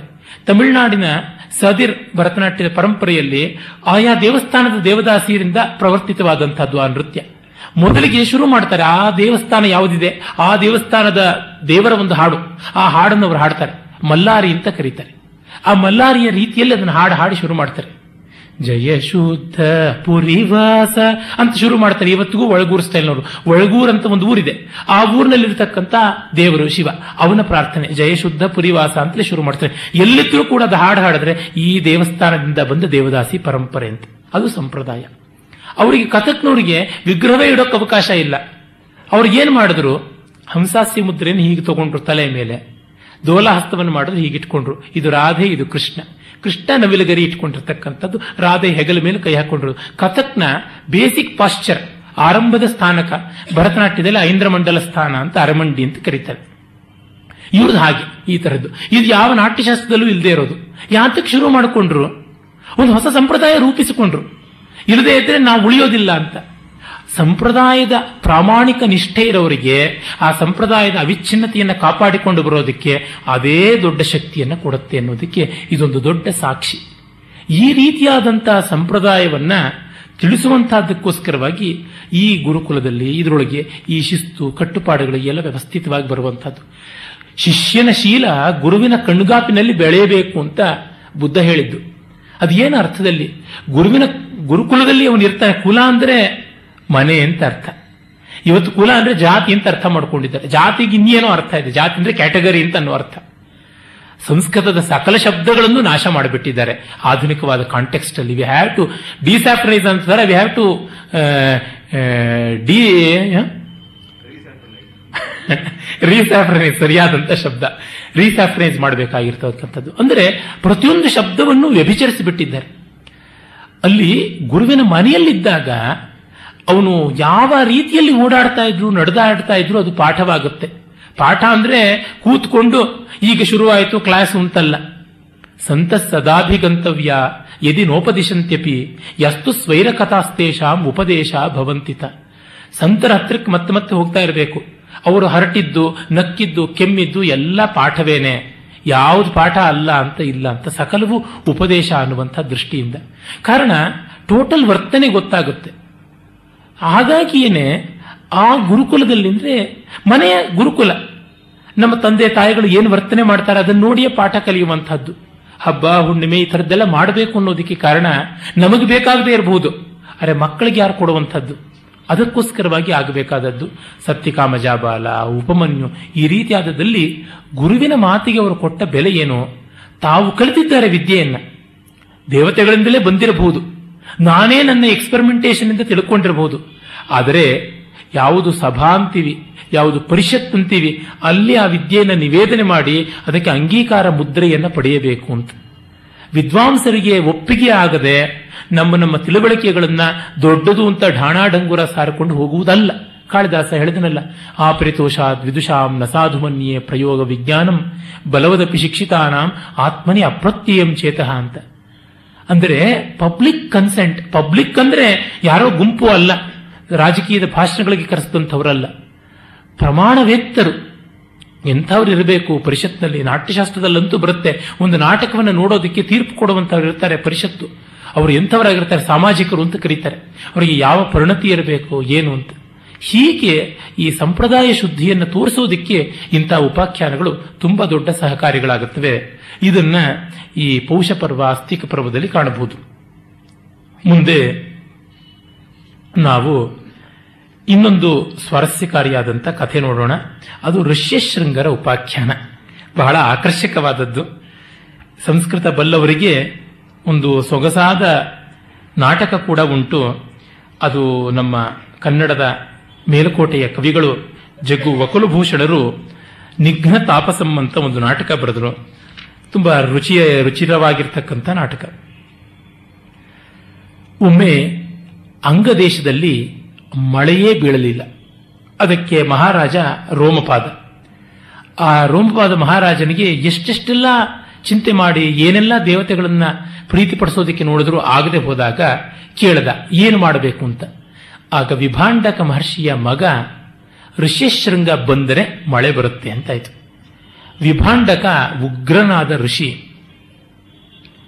ವಿಭಾಂಡಕಸ್ಯ ಬ್ರಹ್ಮರ್ಷೇಸ್ತಪಸಾ ಭವಿತಾತ್ಮನಃ ಅಮೋಘ ವೀರ್ಯಸ್ಯ ಸತಃ ಪ್ರಜಾಪತಿ ಸಮುದ್ಯುತೆ ಸಮದ್ಯುತೆ ಶೃಣುಪುತ್ರೋ ಯಥಾ ಜಾತಃ ಋಷಿಶೃಂಗ ಪ್ರತಾಪವ ಅವನು ಹೆಣ್ಣಿನ ದರ್ಶನ ಇಲ್ಲದಂತೆ ತನ್ನ ಮಗ ಋಷಿಶೃಂಗನನ್ನು ಬೆಳೆಸಿದ್ದ. ನಮ್ಮಲ್ಲಿ ಅದಕ್ಕೆ ಬಹಳ ಪ್ರೊಟೆಕ್ಟಿವ್ ಆಗಿ ಮಕ್ಕಳನ್ನು ಬೆಳೆಸಿಬಿಟ್ರೆ ಋಷ್ಯಶೃಂಗನಂಗೆ ಬೆಳೆಸಿದ್ದಾರೆ ಅಂತ. ತುಂಬಾ ಕೋಪಿಷ್ಟರಿಗೆ ವಿಭಾಂಡಕ ಅಂತಲೂ ಹೇಳೋದುಂಟು. ಅವನು ಹೆಣ್ಣಿನ ಸೋಂಕೆ ಇರಬಾರದು ಅನ್ನುವಂಥ ರೀತಿಯಲ್ಲಿ ಎಲ್ಲಿವರೆಗೆ ಅಂದ್ರೆ ಅವನ ಆಶ್ರಮದಲ್ಲಿ ಕೂಡ ಹೆಣ್ಣು ಪ್ರಾಣಿಗಳಿಗೆ ಎಂಟ್ರಿ ಇರಲಿಲ್ಲವಂತೆ ಬರೀ ಗಂಡಸರಿಗೆ ಮಾತ್ರ ಎಂಟ್ರಿ ಅನ್ನುವಂಥ ರೀತಿಯಲ್ಲಿ ಇಟ್ಟುಕೊಂಡಿದ್ದು ಆ ಮಗ ತುಂಬಾ ಒಳ್ಳೆಯವನು, ಆದರೆ ಬಹಳ ಮುಗ್ಧನಾಗಿ ಬೆಳೆದ. ಯಾವ ತರ ಕರೆಸೋದು? ಅವನು ಮಹಾ ಕೋಪಿಷ್ಟ ನಗರದ ಪ್ರವೇಶ ಮಾಡಿಬಿಟ್ರೆ ಆಯಿತು ಇನ್ನೆಂಥದ್ದು. ಜೊತೆಗೆ ನಮ್ಮಲ್ಲಿ ಧರ್ಮಶಾಸ್ತ್ರದಲ್ಲಿ ಒಂದು ನಿಯಮ ಉಂಟು. ನಗರ ಪ್ರವೇಶ ಮಾಡಿದ ತಕ್ಷಣವೇನೆ ಶಿಷ್ಟಾಚಾರ ಹ್ರಾಸವಾಗುತ್ತೆ ಅಂತ. ಶಿಷ್ಟತೆ ಒಂದಿಷ್ಟು ಹಾಳಾಗ್ಬಿಡುತ್ತೆ ಅಂತ.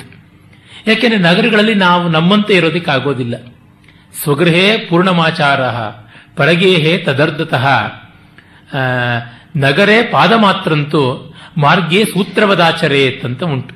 ಮನೆಯಲ್ಲಿ ಪೂರ್ಣವಾದ ಆಚಾರ, ಬೇರೆಯವರ ಮನೆಯಲ್ಲಿ ಫಿಫ್ಟಿ ಪರ್ಸೆಂಟ್ ನಗರದಲ್ಲಿ ಕಾಲು ಭಾಗ, ಪ್ರಯಾಣದಲ್ಲಂತೂ ಸೂತ್ರ ರೂಪಿಯಾಗಿ ಸೂಕ್ಷ್ಮದಲ್ಲಿ ಮೋಕ್ಷ ಅಂತ ಹಿಂಗಂದುಕೊಂಡ್ರೆ ಆಚಮನ ಆಯಿತು ಅಂತ. ಈ ತರದ್ದು ಅದು ಈ ವಿಭಾಂಡಕನಿಗಿದ್ದ ಆಗ್ರಹ. ಆಗ ಮಂತ್ರಿಗಳೆಲ್ಲ ಕೈ ಚೆಲ್ಲಿ ಬಿಡ್ತಾರೆ, ನಮ್ಮ ಕೈನಲ್ಲಿ ಆಗುವಂಥದ್ದೇ ಇಲ್ಲ ಅಂತ. ಸ ಬ್ರಾಹ್ಮಣಾನ್ ಅಪೃಚ್ಛತ್ ಕೇಳ್ತಾನೆ, ಏನು ಮಾಡೋದು ಅಂತ. ಆಗ ಅವ್ರು ಹೇಳ್ತಾರೆ ತತ್ವತ್ವೇಕೋ ಮುನಿಹಿ ಮುನಿವರಹ ತಮ್ಮ ರಾಜನಂ ಉವಾಚ ಕುಪಿತಾಸ್ತವ ರಾಜೇಂದ್ರ ಬ್ರಾಹ್ಮಣ ನಿಷ್ಕೃತಿಂಚರ ಏನು ಮಾಡಿದ್ರೂ ಆಗೋದಿಲ್ಲ. ಇಲ್ಲಿ ದೇವತೆಗಳು ಕೋಪವಾಗಿದ್ದಾರೆ, ಮತ್ತೆ ಅವನು ಮಹಾ ಕೋಪಿಷ್ಠನಾದಂಥವನು. ಹಾಗಾಗಿ ನೀನು ಹೋಗಿ ಯಾವುದಾದ್ರೂ ಉಪಾಯ ಮಾಡಬೇಕು ಅಂತ. ಆಗ ಏನು ಉಪಾಯ ಮಾಡೋದು ಅಂದಾಗ ಆ ಊರಿನ ವೇಶ್ಯೆ ಬರ್ತಾಳೆ. ನಾನು ಮಾಡ್ತೀನಿ ಉಪಾಯ ಅಂತ. ನಮ್ಮಲ್ಲಿ ಈ ಹೊತ್ತು ವೇಶ್ಯೆ ಅನ್ನೋದು ಹೇಳಬಾರದ ಶಬ್ದ ಆಗಿದೆ. ಹಿಂದಿನ ಕಾಲದಲ್ಲಿ ಆಗಿರಲಿಲ್ಲ ದೇವರ ಕಲ್ಚರಲ್ ಕಸ್ಟೋಡಿಯನ್ಸ್ ವೇಶ್ಯೆ ಅಂದ್ರೆ ಮೈಮಾರಿಕೊಳ್ಳುವ ಹೆಣ್ಣು ಅನ್ನುವಂತ ರೀತಿ ಈ ಕಲೋನಿಯಲ್ ಪೀರಿಯಡ್ ಅಲ್ಲಿ ಬಂದಂಥದ್ದು. ನಮ್ಮ ಗೀತ, ನೃತ್ಯ, ಚಿತ್ರ, ಶಾಸ್ತ್ರಾದಿ ಪಾಂಡಿತ್ಯಗಳನ್ನು ವೇಶ್ಯರ ಅನೇಕರು ತುಂಬಾ ಅದ್ಭುತವಾಗಿ ಮಾಡಿದ್ರು. ಮಾತ್ರವಲ್ಲ, ದೊಡ್ಡ ಸೋಷಿಯಲ್ ಸರ್ವಿಸ್ ಮಾಡಿದ್ದಾರೆ ಅವರು. ಕೆರೆ ಬಾವಿಗಳನ್ನೆಲ್ಲ ಕಟ್ಟಿಸಿದ್ದಾರೆ. ಎಷ್ಟೋ ಊರುಗಳು ಸೂಳೆ ಕೆರೆ ಎನ್ನುವ ಹೆಸರನ್ನು ಹೊತ್ತಿವೆ. ಕಾರಣ, ಆ ಜಾತಿಯವರೊಬ್ಬರು ಸೂಳೆ ಅನ್ನೋ ಶಬ್ದಕ್ಕೆ ಅದೇನು ಮೈಲಿಗೆ ಅಂತ ಅಂದುಕೋತಾರೆ. ಸೂಳ್, ಸೂಡ ಸೂಡ ಪ್ರಬಂಧ ಅಂತ ಒಂದು ಗೇಯ ಪ್ರಬಂಧ ಉಂಟು. ಸೂಳ್ ಅಂದ್ರೆ ಸಲ, ಸಾರಿ, ವಾರ ಅಂತ. ಅಂದ್ರೆ ಒಂದು ಸೈಕಲ್ ಅಂತ. ಸಂಗೀತ ತಾಳಬದ್ಧವಾದದ್ರೆ ಸೈಕ್ಲಿಕ್ ಆಗುತ್ತೆ. ಆ ಸೈಕ್ಲಿಕ್ ಆದ ಸಂಗೀತದ ಗೇಯ ಪ್ರಬಂಧಗಳನ್ನು ಹಾಡಿಕೊಂಡು ನರ್ತನ ಮಾಡೋರು ಸೂಡೆಯವರು ಅಂತ. ಪಾತ್ರದವರು ಅಂತ ಕರೀತಾರೆ. ಪಾತ್ರ. ಒಂದು ವೇಷವನ್ನು ಹಾಕಿಕೊಳ್ತಕ್ಕಂಥದ್ದು ಅದರಿಂದ ಪಾತ್ರದವರು ಅಂತ ಬಿಟ್ಟು ಅವರಿಗೆಲ್ಲ ಮಾನ್ಯಗಳು ಕೊಡಬೇಕು. ದೇವಸ್ಥಾನದಲ್ಲಿ ವಿಶೇಷವಾದ ಗೌರವ. ನಮ್ಮಲ್ಲಿ ವೇಷ ಎದುರಿಗೆ ಬಂದರೆ ಶುಭ ಶಕುನ ಅಂತ ಉಂಟು ಶಕುನ ಶಾಸ್ತ್ರದಲ್ಲಿ. ನಿತ್ಯ ಸುಮಂಗಳಿ ಅಂತ ಅವರಿಗೆ ಗೌರವಪೂರ್ಣವಾದಂಥ ಅಭಿಧಾನ ಉಂಟು. ಡಿ ವಿ ಜಿಯವರು ಬರೀತಾರೆ. ಅವರ ಕಲೋಪಾಸಕರು ಸಂಪುಟದಲ್ಲಿ ಬರುತ್ತೆ. ತುಳಸಾಸಾನಿ ಅಂತ ಒಬ್ಬ ದೇವದಾಸಿ ಮುಳುಬಾಗಿಲಿನಲ್ಲಿದ್ದದ್ದು, ಆಕೆಯ ಸೌಮನಸ್ಯ, ಆಕೆಯ ಸದ್ವಿಚಾರ ಮತ್ತು ಆಕೆಗಿದ್ದಂಥ ದೈವಭಕ್ತಿ, ಸದಾಚಾರ ಹೇಳ್ತಾ ಒಬ್ಬ ಆದರ್ಶ ಮಹಿಳೆ ಅಂತ ನನಗೆ ತಕ್ಷಣ ಜ್ಞಾಪಕಕ್ಕೆ ಬರೋದು ತುಳಸಾಸಾನಿಯ ಮುಖ, ಅಂತ ಪ್ರಶಾಂತಿ, ಸ್ನಿಗ್ಧತೆ ಅಂತ ಬರೀತಾರೆ. ಅಂದರೆ ಇದೆಲ್ಲವನ್ನ ನಮ್ಮ ಪರಂಪರೆಯಲ್ಲಿ ಒಂದು ಒಳ್ಳೆಯ ಕೊಂಡಿಯಾಗಿತ್ತು. ಅವ್ರನ್ನ ಯಾವತ್ತೂ ಕೀಳಾಗಿ ನೋಡ್ತಾ ಇರಲಿಲ್ಲ. ಅಂದರೆ ನಮ್ಮಲ್ಲಿ ಈ ಜಾತಿ ವೈಷಮ್ಯಗಳು ಬಂತು ಪ್ರೊಫೆಷನಲ್ ವೈಷಮ್ಯಗಳು ಬಂತು, ಅದು ಅಲ್ಲವೇ ಅಲ್ಲ. ಇನ್ನೂ ಚೆನ್ನಾಗಿ ಅರ್ಥ ಮಾಡಿಕೊಳ್ಬೇಕು ಅಂದರೆ ಮೊನ್ನೆ ನಾನು ರೆಫರ್ ಮಾಡಿದ ವೇಯಿ ಪಡಗಲು ವಿಶ್ವನಾಥ್ ಸತ್ಯನಾರಾಯಣ ಅವರ ಕಾದಂಬರಿ ಓದಬೇಕು. ಅಲ್ಲಿ ರತ್ನಾಗಿರಿ ಅಂತ ಒಬ್ಬ ವೇಶ್ಯೆ. ಆ ವೇಶ್ಯೆ, ರಾಮೇಶ್ವರ ಶಾಸ್ತ್ರಿ ಅಂತ ನಾನು ಹೇಳಿದ್ದೆ, ಪ್ರಜಾಪತಿಯ ಸಂಕೇತ ಆತ ಅಂತ. ಆತನ ಪೋಷಣೆಯಲ್ಲಿದ್ದವಳು. ಆಕೆಗೊಬ್ಬ ಮಗಳು ಗಿರಿಕಾ ಅಂತ. ಆ ಗಿರಿಕೆಯಲ್ಲಿ ಮಧುರ ಭಕ್ತಿಯ ಸಾಕಾರವನ್ನ ವಿಶ್ವನಾಥ್ ಸತ್ಯನಾರಾಯಣ ಅವರು ತೋರ್- ತೋರಿಸ್ತಾರೆ. ಮತ್ತೆ ಆ ಗಿರಿಕೆ ಆ ಊರಿನ ಸುಬ್ಬಣ್ಣಪೇಟ ಅಂತ ಆ ಊರು. ಆ ಊರಿನ ಅಧಿದೇವತೆ ನಾಗೇಶ್ವರ ಸುಬ್ರಹ್ಮಣ್ಯೇಶ್ವರ ಸ್ವಾಮಿ. ಇನ್ನೊಬ್ಬ ಚನ್ನಕೇಶವ ಸ್ವಾಮಿ. ಆ ಕೇಶವನಿಗೆ ದೇವದಾಸಿಯಾಗಿ ವಿವಾಹಿತಳಾಗಬೇಕು. ದೇವರನ್ನ ಮದುವೆ ಮಾಡಿಕೊಳ್ಳಬೇಕು. ಆ ಊರಿನ ಜಮೀನ್ದಾರ ಕಮ್ಯುನಿಸ್ಟ್ ಆಗಿಬಿಟ್ಟಿರ್ತಾನೆ. ಅವನಿಗೆ ಇದರೊಳಗೆ ಯಾವುದ್ರೊಳಗೂ ನಂಬಿಕೆ ಇಲ್ಲ. ದೇವರಿಗೆ ಕಲ್ಯಾಣೋತ್ಸವ ಮಾಡಿಸೋಲ್ಲ. ಅದು ಮಾಡಿಸದೆ ಗಿರಿಕೆ ದೇವದಾಸಿ ಆಗುವಂತೆ ಇಲ್ಲ. ಅದರ ಒಂದು ಟರ್ಮ ಎಲ್ಲ ಬಹಳ ಅದ್ಭುತವಾಗಿ ಚಿತ್ರಿಸ್ತಾರೆ. ಕಡೆಗೆ ಅವನು ಆ ರಂಗರಾವ್ ಅಂತ ಜಮೀನ್ದಾರ, ಅವನ ಮಗ ಹರಪ್ಪ ಅಂತ ಒಬ್ಬ ಬರ್ತಾನೆ. ಅವನು ಒಳ್ಳೆಯ ವಿವೇಕಿಯಾದಂಥವನು. ಅವನು ಕಲ್ಯಾಣೋತ್ಸವ ಮಾಡಿಸ್ತಾನೆ. ಮಾಡಿಸಿದಾಗ ಇವಳು ಹತ್ತು ದಿವಸಗಳು ಕೂಡ ನವರಾತ್ರದ ಪರ್ವ ಬರುತ್ತೆ. ಹತ್ತು ರಾತ್ರಿ, ಹತ್ತು ದಿವಸ ಒಂಬತ್ತು ರಾತ್ರಿ ನೃತ್ಯ ಮಾಡ್ತಾಳೆ. ವಿಶ್ವನಾಥ್ ಸತ್ಯನಾರಾಯಣ ಅವರು ಆ ಒಂಬತ್ತು ರಾತ್ರಿಗಳ ಚಂದ್ರೋದಯದ ವರ್ಣನೆ ಮಾಡ್ತಾರೆ. ಕಾದಂಬರಿಯಲ್ಲಿ ಒಂದು ಮೂವತ್ತು ಪುಟ ಬರುತ್ತೆ. ಇಟ್ಸ್ ಎ ಗದ್ಯ ಕಾವ್ಯ. ಬಾಣಭಟ್ಟನೆ ಅವತಾರ ಮಾಡಿದನು ಅನ್ನುವಂತೆ ಕಾಣಿಸುತ್ತೆ. ಆ ಬೆಳದಿಂಗಳಲ್ಲಿ ಒಂದೊಂದು ಅವತಾರದ ರೀತಿಯಲ್ಲಿ ಒಂದೊಂದು ರೀತಿ, ಒಂದೊಂದು ದಿವಸ ಒಂದೊಂದು ಅವತಾರದಂತೆ ಬೆಳದಿಂಗಳ ಸಾಕ್ಷಾತ್ಕರಿಸ್ತು ಅಂತ ತೋರಿಸ್ತಾರೆ. ಅಲ್ಲಿ ಒಂದು ಪ್ಯಾಸೇಜ್ ಬರುತ್ತೆ, ಗದ್ಯದ ಪ್ಯಾಸೇಜು ಅದು ಸಕಲ ಭಾರತೀಯ ಭಾಷೆಗಳಿಗೂ ಸಮಾನವಾದ ಸಂಸ್ಕೃತದ ಪ್ಯಾಸೇಜು ಮತ್ತೆ ಆ ಗಿರಿಕೆ ನೃತ್ಯ ಮಾಡುವುದು ಹೇಗೆ? ನೃತ್ಯ ಮಾಡಿ ಕಡೆಗೆ ಅವಳು ನೃತ್ಯದಲ್ಲಿಯೇ ಸತ್ತು ಹೋಗ್ಬಿಡ್ತಾಳೆ. ಅವಳು ಜೀವನದ ಸಾಯುಜ್ಯವನ್ನು ಪಡಿತಾಳೆ. ಅಲ್ಲಿಗೆ ಒಳ್ಳೆಯ ಡಾನ್ಸ್ ಮುಗಿದೋಯ್ತು ಭಾರತದಲ್ಲಿ ಅಂತ. ಅಂದರೆ ಈ ಬ್ರಿಟಿಷ್ ಅಡ್ವೆಂಟ್ ಆದ ತಕ್ಷಣ ಒಬ್ಬ ಆಯುರ್ವೇದ ವೈದ್ಯ ಅವನ ವಿದ್ಯೆಗೆ ಬೆಲೆ ಬರೋದಿಲ್ಲ. ಒಬ್ಬ ವೇದ ವಿದ್ವಾಂಸ ಅವನ ವಿದ್ಯೆಗೆ ಬೆಲೆ ಬರೋಲ್ಲ. ಒಬ್ಬ ಕೂಚಿಪುಡಿ ಭಾಗವತ ಮೇಳದ ಕಲಾವಿದ ಅವನಿಗೆ ವಿದ್ಯೆಗೆ ಬೆಲೆ ಬರೋಲ್ಲ. ಒಬ್ಬ ಒಳ್ಳೆಯ ಆಳು ಅವನಿಗೆ ಬರೋದಿಲ್ಲ. ಅಂದ್ರೆ ಪ್ರತಿಯೊಂದು ಧರ್ಮಗಳು, ಪ್ರತಿಯೊಂದು ವೃತ್ತಿಗಳು ಕಲೋನಿಯಲ್ ಪೀರಿಯಡ್ ಅಲ್ಲಿ ಹೇಗೆ ವ್ಯವಸ್ಥಿತವಾಗಿ ನಾಶವಾಗುತ್ತಾ ಬಂತು ಅನ್ನೋದನ್ನು ತೋರಿಸ್ತಾ ಹೋಗ್ತಾರೆ. ಸಾವಿರ ಹೆಡೆಗಳ ಆದಿಶೇಷನಂತ ಸಂಸ್ಕೃತಿ ಒಂದೊಂದೊಂದೊಂದು ಒಂದೊಂದು ಹೆಡೆಯನ್ನು ಕಳಿಸಿಕೊಂಡು ಬಂತು ಅನ್ನೋದು ಆ ಸಾವಿರ ಪುಟಗಳ ಕಾದಂಬರಿಯ ಸಾರ. ಅದನ್ನ ಎಲ್ಲ ಭಾಷೆಗಳಿಗೂ ಅನುವಾದ ಮಾಡಿಸಬೇಕು. ದುರ್ದೈವ, ಅದಕ್ಕೆಲ್ಲ ನಮ್ಮ ಅಕಾಡೆಮಿಗೆ ಮನಸ್ಸೇ ಬರೋದಿಲ್ಲ. ಇರಲಿ. ಯಾತಕ್ಕೆ ಹೇಳಿದೆ ಅಂತಂದ್ರೆ ಈ ಒಂದು ಮೌಲ್ಯ ಅಂಥದ್ದಾಗಿತ್ತು. ವೇಶ್ಯೆ ಅಂತಂದ್ರೆ ತಿರಸ್ಕಾರದ ವಸ್ತು ಅಲ್ಲ. ಅವ್ರದ್ದು ಒಂದು ಜೀವನ ಮಾರ್ಗ. ಡಿ ವಿ ಜಿಯವರು ಬರೀತಾರೆ. ಊರಿಗೆ ಒಂದು ಹೊಲಗೇರಿ ಇಲ್ಲದೆ ಇದ್ರೆ ಊರೇ ಹೊಲಗೇರಿ ಆಗುತ್ತೆ ಅಂತ. ನೋಡಿ, ಸೈನಿಕರಿಗೆ ಯಾವ ರೀತಿಯಾದ ವ್ಯವಸ್ಥೆ ಮಾಡುವಂತಹದ್ದು? ನಾನು ಕೆಟ್ಟ ರೀತಿಯಲ್ಲಿ ಮಾತಾಡ್ತಿದ್ದೀನಿ ಅಂತ ದಯಮಾಡಿ ಯಾರೂ ಭಾವಿಸಬಾರದು. ಸೈನಿಕರ ಸಂಸಾರ ಹೂಡೋದಿಕ್ಕೆ ಆಗುವಂಥದ್ದಲ್ಲ ಸೈನಿಕರಿಲ್ಲದೆ ರಾಜ್ಯ ನಡೆಯುವಂಥದ್ದಲ್ಲ ಇವನ್ನೆಲ್ಲ ಗಮನಿಸಿಕೊಂಡಿರುವಂತಹದ್ದಾಗಿದ್ದಾರೆ. ಇಲ್ಲದೆ ಇದ್ರೆ ಏನಾಗುತ್ತೆ? ಮಣಿಪುರದಲ್ಲಾದಂತೆ ಆಗುತ್ತೆ. ನಿಮಗೆ ಗೊತ್ತಿದೆ, ಏನಾಯಿತು ಸೈನ್ಯದಿಂದಾಗಿ ಅಂತ. ಹೀಗಾಗಿ, ಕೆಲವರು ನಮ್ಮಲ್ಲಿ ಈ ಒಂದು ಜಾತಿ ವ್ಯವಸ್ಥೆ ಅಂತ ಮಾಡಿದ್ದು ಯಾತಕ್ಕೆಂದ್ರೆ ಒಬ್ಬೊಬ್ಬರು ಒಂದೊಂದು ರೀತಿ ನಷ್ಟ ಹೊಂದಿ ಸಮಾಜಕ್ಕೆ ಒಂದು ರೀತಿಯ ಲಾಭ ಮಾಡಬೇಕು ಅಂತ ಹೇಳ್ಬಿಟ್ಟು. ಬ್ರಾಹ್ಮಣ ಒಂದು ರೀತಿ ನಷ್ಟ ಹೊಂದುತ್ತಾನೆ, ಶೂದ್ರ ಒಂದು ರೀತಿ ನಷ್ಟ ಹೊಂದುತ್ತಾನೆ. ಅದೇ ರೀತಿಯಲ್ಲಿ ಇರಬೇಕು ಅಂತ ನಾನೇನು ಆಗ್ರಹ ಮಾಡ್ತಾ ಇಲ್ಲ. ಆದರೆ ಯಾವುದೋ ಒಂದು ರೀತಿಯ ವ್ಯವಸ್ಥೆ ಮಾಡಿಕೊಳ್ಳಬೇಕಾಗುತ್ತೆ ಅಂತ. ಎಲ್ಲರೂ ಕೂಡ ವಿವಾಹಿತರಲ್ಲದವರು ಬ್ರಹ್ಮಚರ್ಯವನ್ನೇ ಒಂದು ವ್ರತವಾಗಿ ಇಟ್ಟುಕೊಳ್ಳಬಲ್ಲರು ಅವಿವಾಹಿತರು ಅಥವಾ ವಿಧುರರು ಅಂತಂದ್ರೆ ತುಂಬಾ ಒಳ್ಳೆಯದು. ಸಮಾಜದಲ್ಲಿ ಹಾಗೆ ಇಲ್ಲ. ಮೂಲಭೂತ ದೌರ್ಬಲ್ಯಗಳು ಮನುಷ್ಯನನ್ನು ಹೇಗೆ ಆಡಿಸುತ್ತವೆ ಅಂತ ಗೊತ್ತಿಲ್ಲ. ಅದಕ್ಕಾಗಿ ಒಂದು ಕೋಡಿಯ ಪ್ರವಾಹದಂತೆ ಇಟ್ಟಿರಬೇಕು ಅಂತ ಮಾಡುವುದು. ನಾನು ವೇಶ್ಯಾವೃತ್ತಿಯನ್ನು ಸಮರ್ಥಿಸ್ತಲೂ ಇಲ್ಲ, ಅದು ಮತ್ತೆ ಬಂದು ನೆಲೆ ನಿಲ್ಲಬೇಕು ಅಂತಲೂ ಹೇಳ್ತಾ ಇಲ್ಲ. ಆದರೆ ಅದು ನೆಲೆ ನಿಂತಿದ್ದಕ್ಕೆ ಕಾರಣಗಳು ಏನು ಅಂತ ನಾನು ಹೇಳ್ತಾ ಇದ್ದೀನಿ. ಇದನ್ನ ನಾವು ಖಂಡಿತ ಆರೋಗ್ಯಕರವಾದ ದೃಷ್ಟಿಯಿಂದ ನೋಡಬೇಕು. ಭಯಾಸ ಆಗಬಾರದು ಇವರು ಬೆತ್ತಲೆ ಸೇವೆ ನಿಲ್ಲಿಸ್ತೀವಿ ಅಂತ ಹೊರಟರು. ಅದೇ ಸಂದರ್ಭದಲ್ಲಿ ಜಾನಪದ ಸಂರಕ್ಷಣೆ ಅಂತಂತಾರೆ ಏನು ಮಾಡೋದು ಮುಂಡು ಮೋಚದ ಸಂರಕ್ಷಣೆ? ಬೆತ್ತಲೆ ಸೇವೆ ಮಾಡಿಸಬೇಕು. ನಗ್ನತೆಯ ಬಗ್ಗೆ ಇನ್ಹಿಬಿಷನ್ಸ್ ಇಲ್ಲದೆ ಮಾಡಿದರೆ ಅದು ಒಳ್ಳೆಯದು ಈಗ ಜೈನ ಮುನಿಗಳಿಲ್ಲವೆ ಅದನ್ನು ನಾವು ಹೇಗೆ ನಿರೋಧಿಸುವಂಥವ್ರು ನಾಗಾ ಸಾಧುಗಳು ಅವರು ಸದಾ ನಗ್ನರಾಗಿಯೇ ಇರ್ತಾರೆ. ಯಾವುದೋ ಕಲೋನಿಯಲ್ ಪೀರಿಯಡ್ನಲ್ಲಿ ಬ್ರಿಟಿಷರ್ಸ್ಗೆ ವಿಕ್ಟೋರಿಯನ್ ಮರ್ಯಾದೆಗೆ ಭಂಗ ಬಂತು ಅಂದ್ರೆ ನಮ್ಮಲ್ಲಿ ಆ ಥರ ಇಲ್ಲ. ನಮ್ಮಲ್ಲಿ ನಗ್ನ ವಿಗ್ರಹಗಳನ್ನು ತೀರ್ಥಂಕರನ್ನ ಪೂಜೆ ಮಾಡೋದಕ್ಕೆ ನಮ್ಮಲ್ಲಿ ಯಾವ ಸಂಕೋಚವೂ ಇಲ್ಲ. ನಮ್ಮಲ್ಲಿ ಆದಿ ಭಿಕ್ಷುಕರಾದಂತಹ ಶಿವನನ್ನ ನಗ್ನ ಸ್ವರೂಪಿ ಅಂತಲೇ ಹೇಳಿ ಆರಾಧನೆ ಮಾಡ್ತೀವಿ. ನಮಗೆ ಅಂತ ಇನ್ನಿಬಿಷನ್ಸ್ ಕಾಡ್ತಾ ಇಲ್ಲ ಅಂದ್ರೆ ಅದು ಸರಿ. ಯಾವಾಗ ಬರುತ್ತೆ ನಗ್ನತೆ?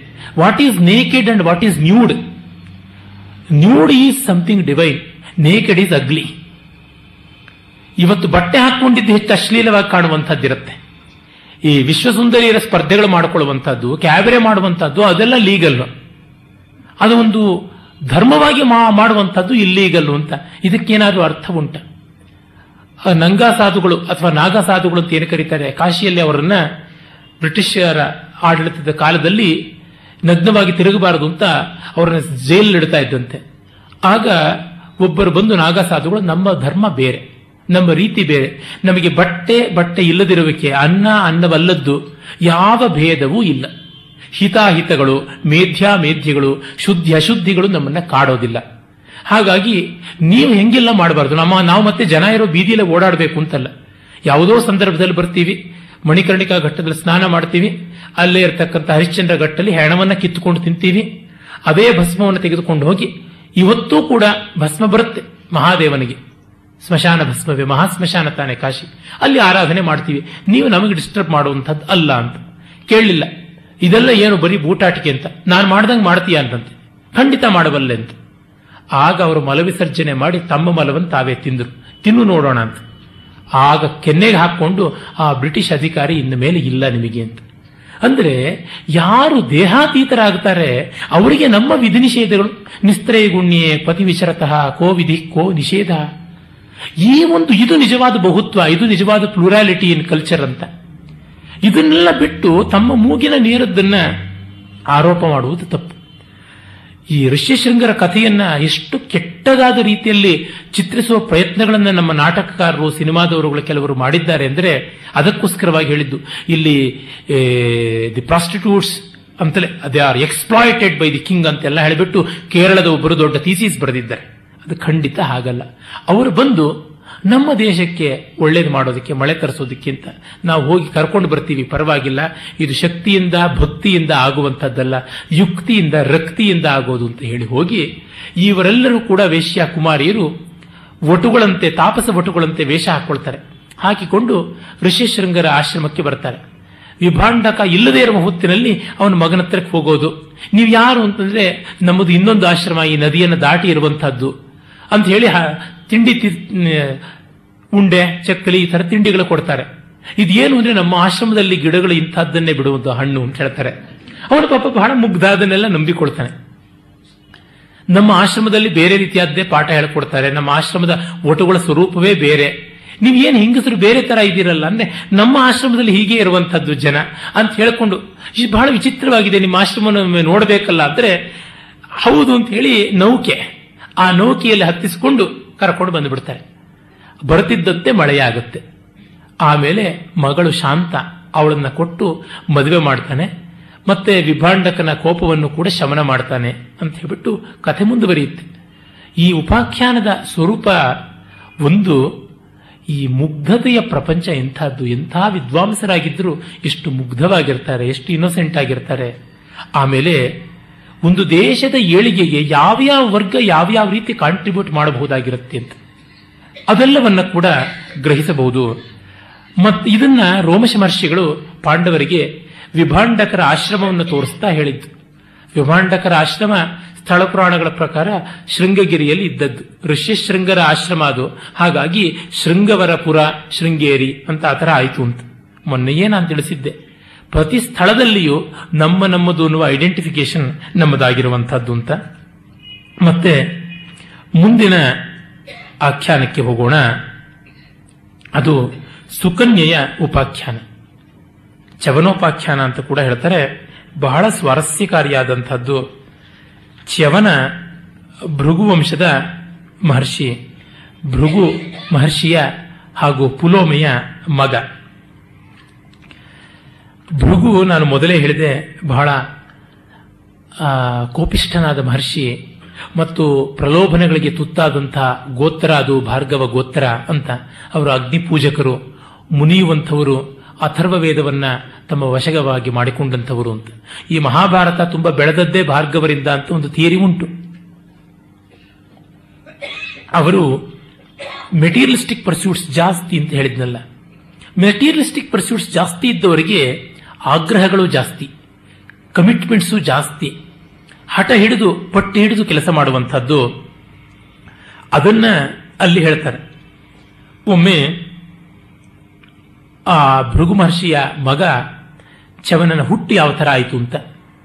ಒಬ್ಬ ಪುಲೋಮ ಅಂತ ಒಬ್ಬ ರಾಕ್ಷಸ, ಅದು ಮಹಾಭಾರತದಲ್ಲಿ ವನಪರ್ವದಲ್ಲಿ ಬರೋಲ್ಲ, ಆ ಕಥೆ ಆದಿಪರ್ವದಲ್ಲಿ ಬರುತ್ತೆ, ಅದನ್ನು ಸೇರಿಸಿ ಹೇಳ್ತಾ ಇದ್ದೀನಿ. ಭೃಗು ಮಹರ್ಷಿಯ ಪತ್ನಿ ಪುಲೋಮೆಯನ್ನ ನೋಡಿ ಪುಲೋಮ ಅಂತ ಒಬ್ಬ ರಾಕ್ಷಸ ಇವಳು ಯಾರು ಅಂತ ಕೇಳ್ತಾನೆ. ಆತ ಭೃಗು ತನ್ನ ಪತ್ನಿಯನ್ನ ಯಾರಿಗೂ ಗೊತ್ತಾಗದಂತೆ, ಯಾರ ಕಣ್ಣಿಗೂ ಬೀಳದಂತೆ ಆಕೆ ಸುಂದರಿ ಪ್ರತ್ಯೇಕವಾಗಿ ಇರಿಸಿರ್ತಾನೆ. ಈತ ಹೀಗೆ ಈಕೆ ಈ ರೀತಿಯಾಗಿ ಭೃಗುವಿನ ಪತ್ನಿ ಅಂತ. ತಕ್ಷಣವೇ ಅವನು ಹೇಳ್ತಾನೆ, ನೀನು ನನ್ನ ಹೆಸರಿಟ್ಟುಕೊಂಡಿದ್ದೀಯ? ಹಾಗಾಗಿ ನನ್ನ ಪತ್ನಿಯೇ ಆಗಬೇಕು ಅಂತ. ಅವಳು ಹೆದರ್ಕೊಂಡು ಓಡ್ತಾಳೆ. ಗರ್ಭಿಣಿ. ಹಾಗೆ ಓಡಿದಾಗ ಅವಳ ಗರ್ಭ ಜಾರುತ್ತದೆ. ಹಾಗೆ ಚ್ಯುತವಾದ ಗರ್ಭದಿಂದ ಹುಟ್ಟಿದವನು ಚ್ಯವನ ಅಂತ. ಚಾವ ಚ್ಯುತಿ ಅಂತೆಲ್ಲ ಹೇಳಿದ್ರೆ ಜಾರಿ ಬಿದ್ದದ್ದು ಅಂತ. ಹೀಗೆ ತಾಯಿಯ ಗರ್ಭದಿಂದ ಜಾರಿ ಬಿದ್ದಂಥವನು ಚವರ ಮಹರ್ಷಿ ಅಂತ ಆದ ಅಂತ. ಮತ್ತೆ ಅವನನ್ನ ಸಂಹಾರ ಮಾಡೋದಾಗುತ್ತೆ, ಪುಲೋಮ ರಾಕ್ಷಸನನ್ನ. ಆ ಬಳಿಕ ಅಗ್ನಿಗೆ ಶಾಪ ಕೊಡ್ತಾನೆ ಭೃಗು. ನೀನು ನಮ್ಮ ಕುಲದೇವತೆಯಾಗಿದ್ದುಕೊಂಡು ಈ ತರ ರಹಸ್ಯವನ್ನು ಬಯಲು ಮಾಡಿದ್ಯಲ್ವಾ? ಅದಕ್ಕೆ ನೀನು ಸರ್ವಭಕ್ಷಕನಾಗು ಅಂತ. ಆಗ ಅಗ್ನಿಗೆ ಕೋಪ ಬಂದು ಅವನು ಬಚ್ಚಿಟ್ಕೊಂಡು ಬಿಡ್ತಾನೆ. ಅಗ್ನಿ ಇಲ್ಲ ಅಂದರೆ ಲೋಕದಲ್ಲಿ ವ್ಯವಹಾರವೇ ಇಲ್ಲ. ಆಗ ಇಂದ್ರ, ಬ್ರಹ್ಮ ಎಲ್ಲರೂ ಬರ್ತಾರೆ. ಬ್ರಹ್ಮ ಹೇಳ್ತಾನೆ, ನೀನು ಸರ್ವಭಕ್ಷಕನೇ ಆದರೂ ನಿನಗೆ ಯಾವುದರಿಂದಲೂ ಮೈಲಿಗೆ ಅಂಟೋದಿಲ್ಲ ಅಂತ. ಸರ್ವಭಕ್ಷಕ ಅಂತ ತಕ್ಷಣ ಶಿಷ್ಟಾಚಾರ ಹೋಗುತ್ತೆ, ಸದಾಚಾರ ಹೋಗುತ್ತೆ, ಅಗ್ನಿಗೆ ಇಲ್ಲ ಅಂತ. ಇದು ಯಾವ ರೀತಿಯಾಗಿ ಬಂದಿರಬಹುದು ಈ ಉಪಾಖ್ಯಾನ? ಅಗ್ನಿ ಎಲ್ಲವನ್ನ ಸುಡುತ್ತೆ. ಈ ಒಳಿತು, ಕೆಡುಕು, ಶುದ್ಧ, ಅಶುದ್ಧ ಎಲ್ಲವನ್ನ ಸುಡುತ್ತೆ. ಆ ಅಗ್ನಿ ನಮಗೆ ಶುದ್ಧವ? ಖಂಡಿತ ಶುದ್ಧವೇ. ಕಾರಣ, ಅದು ಸರ್ವಭಕ್ಷಕನಾದರೂ ಕೂಡ ಯಾವುದೇ ರೀತಿಯ ಮೈಲಿಗೆಯನ್ನ ತನ್ನೊಳಗೆ ಉಳಿಸ್ಕೊಳ್ಳಲ್ಲ. ಅಗ್ನಿಯಲ್ಲಿ ಬಿದ್ದು ಸುಟ್ಟದ್ದೆಲ್ಲ ಬೂದಿಯಾಗಿಬಿಡುತ್ತೆ. ಅನ್ನುವುದನ್ನ ನೋಡಿ ಈ ಕಥೆ ಬಂದಿರಬಹುದು. ನಾನು ಹೇಳಿದ್ರಲ್ಲ ಉಪಾಖ್ಯಾನಗಳನ್ನು ಮಾಡುವಾಗ ತಮ್ಮ ತಮ್ಮ ಪರಿಸರದಲ್ಲಿ, ಪ್ರಕೃತಿಯಲ್ಲಿ ನಡೆಯುವುದನ್ನು ಗಮನಿಸಿಕೊಂಡು ಮಾಡಿದ್ದಾರೆ ಅಂತ.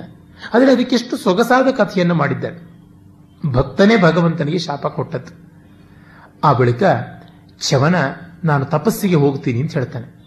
ತಪಸ್ಸಿಗೆ ಹೋಗಿ ಕೂತ್ಕೊಳ್ತಾನೆ, ಅವನ ಮೈ ಮೇಲೆ ಹುತ್ತವೇ ಬೆಳೆದು ಬಿಡುತ್ತೆ. ಈ ಹುತ್ತ ಬೆಳೆಯುವಿಕೆ ಅಡಿಗರ ಮಾತು ಜ್ಞಾಪಕ ಬರುತ್ತೆ. ಹುತ್ತಗಟ್ಟದ ಚಿತ್ತ ಕೆತ್ತೀತೆ ರಾಮನಂಥ ಆಕೃತಿಯನ್ನ. ಹುತ್ತ ವಲ್ಮೀಕ ಅಂತಂದ್ರೆ ಏನು ಅದರ ಅರ್ಥ? ಇನ್ಸುಲೇಷನ್ ಎಲ್ಲವನ್ನ ಒಳಗಡೆ ಅಂತರ್ಮುಖವಾಗಿ ಪ್ರತ್ಯಕ್ ದರ್ಶನ ಮಾಡುವಂತ ಸ್ಥಿತಿ ಬರುವುದು, ಅದು ಹುತ್ತಗಟ್ಟುವುದು ಅಂತ. ಹಾಗೆ ಆತ ತನ್ನೊಳಗೆ ತಾನೇ ಆತ್ಮಾರಾಮನಾಗಿರುವಾಗ ಶರ್ಯಾತಿ ಮಹಾರಾಜನ ಒಂದು ಪರಿವಾರ ಬೇಟೆಗೆ ಬರುತ್ತೆ ಆ ಕಾಡಿಗೆ. ಆ ಶರ್ಯಾತಿ ಮಹಾರಾಜನಿಗೆ ಇದ್ದ ಒಬ್ಬಳೇ ಮಗಳು ಸುಕನ್ಯೆ. ಆ ಸುಕನ್ಯೆಯನ್ನು ತುಂಬಾ ಚೆನ್ನಾಗಿ ಬೆಳೆಸಿರ್ತಾನೆ. ಅವಳು ಅಲ್ಲಿಯೇ ವನವಿಹಾರ ಮಾಡ್ತಾ ಇರ್ತಾಳೆ. ಆಗ ಹುತ್ತ ಕಾಣಿಸುತ್ತೆ. ಆ ಹುತ್ತದ ರಂಧ್ರಗಳಲ್ಲಿ ಕಣ್ಣಿಟ್ಟು ನೋಡ್ತಾಳೆ. ಆ ರಂಧ್ರದಲ್ಲಿ ಎರಡು ಕಣ್ಣುಗಳು ಕಾಣಿಸುತ್ತವೆ ಇವನ ಕಣ್ಣುಗಳು. ಅವು ಏನೋ ಬೆಳಗುತ್ತಾ ಇರ್ತವೆ. ಅವಳು ಸಹಜ ಕುತೂಹಲದಿಂದ ಚುಚ್ಚಿ ನೋಡ್ತಾಳೆ. ತತ್ಕ್ಷಣವೇನೆ ಅಲ್ಲಿ ರಕ್ತಸ್ರಾವ ಆಗುತ್ತೆ. ಇವಳು ಹೆದರಿ ಓಡಿ ಬಂದುಬಿಡ್ತಾಳೆ ಶಿಬಿರಕ್ಕೆ. ಅವನಿಗೆ ಕೋಪ ಬಂದು ಮಹರ್ಷಿ ಮುನಿದ ಕಾರಣ ಇಲ್ಲಿರ್ತಕ್ಕಂಥವರಿಗೆಲ್ಲರಿಗೂ ಕೂಡ ನವದ್ವಾರಗಳು ಬದ್ಧವಾಗಿ ಬಿಡುತ್ತವೆ ಜಲಮಲ ವಿಸರ್ಜನೆಯೇ ಆಗುವುದಿಲ್ಲ ಇಡೀ ಸೈನಿಕರು ಶರ್ಯಾತಿ ಮಹಾರಾಜನ ಪರಿವಾರವೆಲ್ಲ ಒದ್ದಾಡೋದಕ್ಕೆ ಆರಂಭವಾಗುತ್ತೆ. ಆಗ ಅವರು ಕೇಳ್ತಾರೆ. ದೈವಜ್ಞರನ್ನ ಕೇಳ್ತಾರೆ. ಏನು ಮಾಡುವುದು ಇದು ಯಾತಕ್ಕಾಯಿತು? ಅಂತ ಹೇಳ್ಬಿಟ್ಟು. ಆಗ ಇದಕ್ಕೆ ಕಾರಣ ಪೂಜ್ಯ ಪೂಜಾ ವ್ಯತಿಕ್ರಮ. ಮಹಾನುಭಾವನಿಗೆ ಯಾರಿಗೂ ಗೌರವ ಸಲ್ಲಿಸಬೇಕಾದ್ದು ಸಲ್ಲಿಸಿಲ್ಲ, ಆತನಿಗೆ ಅಪಚಾರವಾಗಿದೆ ಅಂತ ಹೇಳ್ಬಿಟ್ಟು ಆಗ ಅಪಚಾರಕ್ಕೆ ಏನು ಪರಿಹಾರ, ಹೇಗೆ ಅಂತ? ಇಲ್ಲಿಯೇ ಎಲ್ಲೋ ಆಗಿರಬೇಕು, ವಿಚಾರಿಸಿ ನೋಡು, ಪರಿವಾರದಲ್ಲಿ ಯಾರು ಏನು ಮಾಡಿದ್ದಾರೆ ಅಂತ.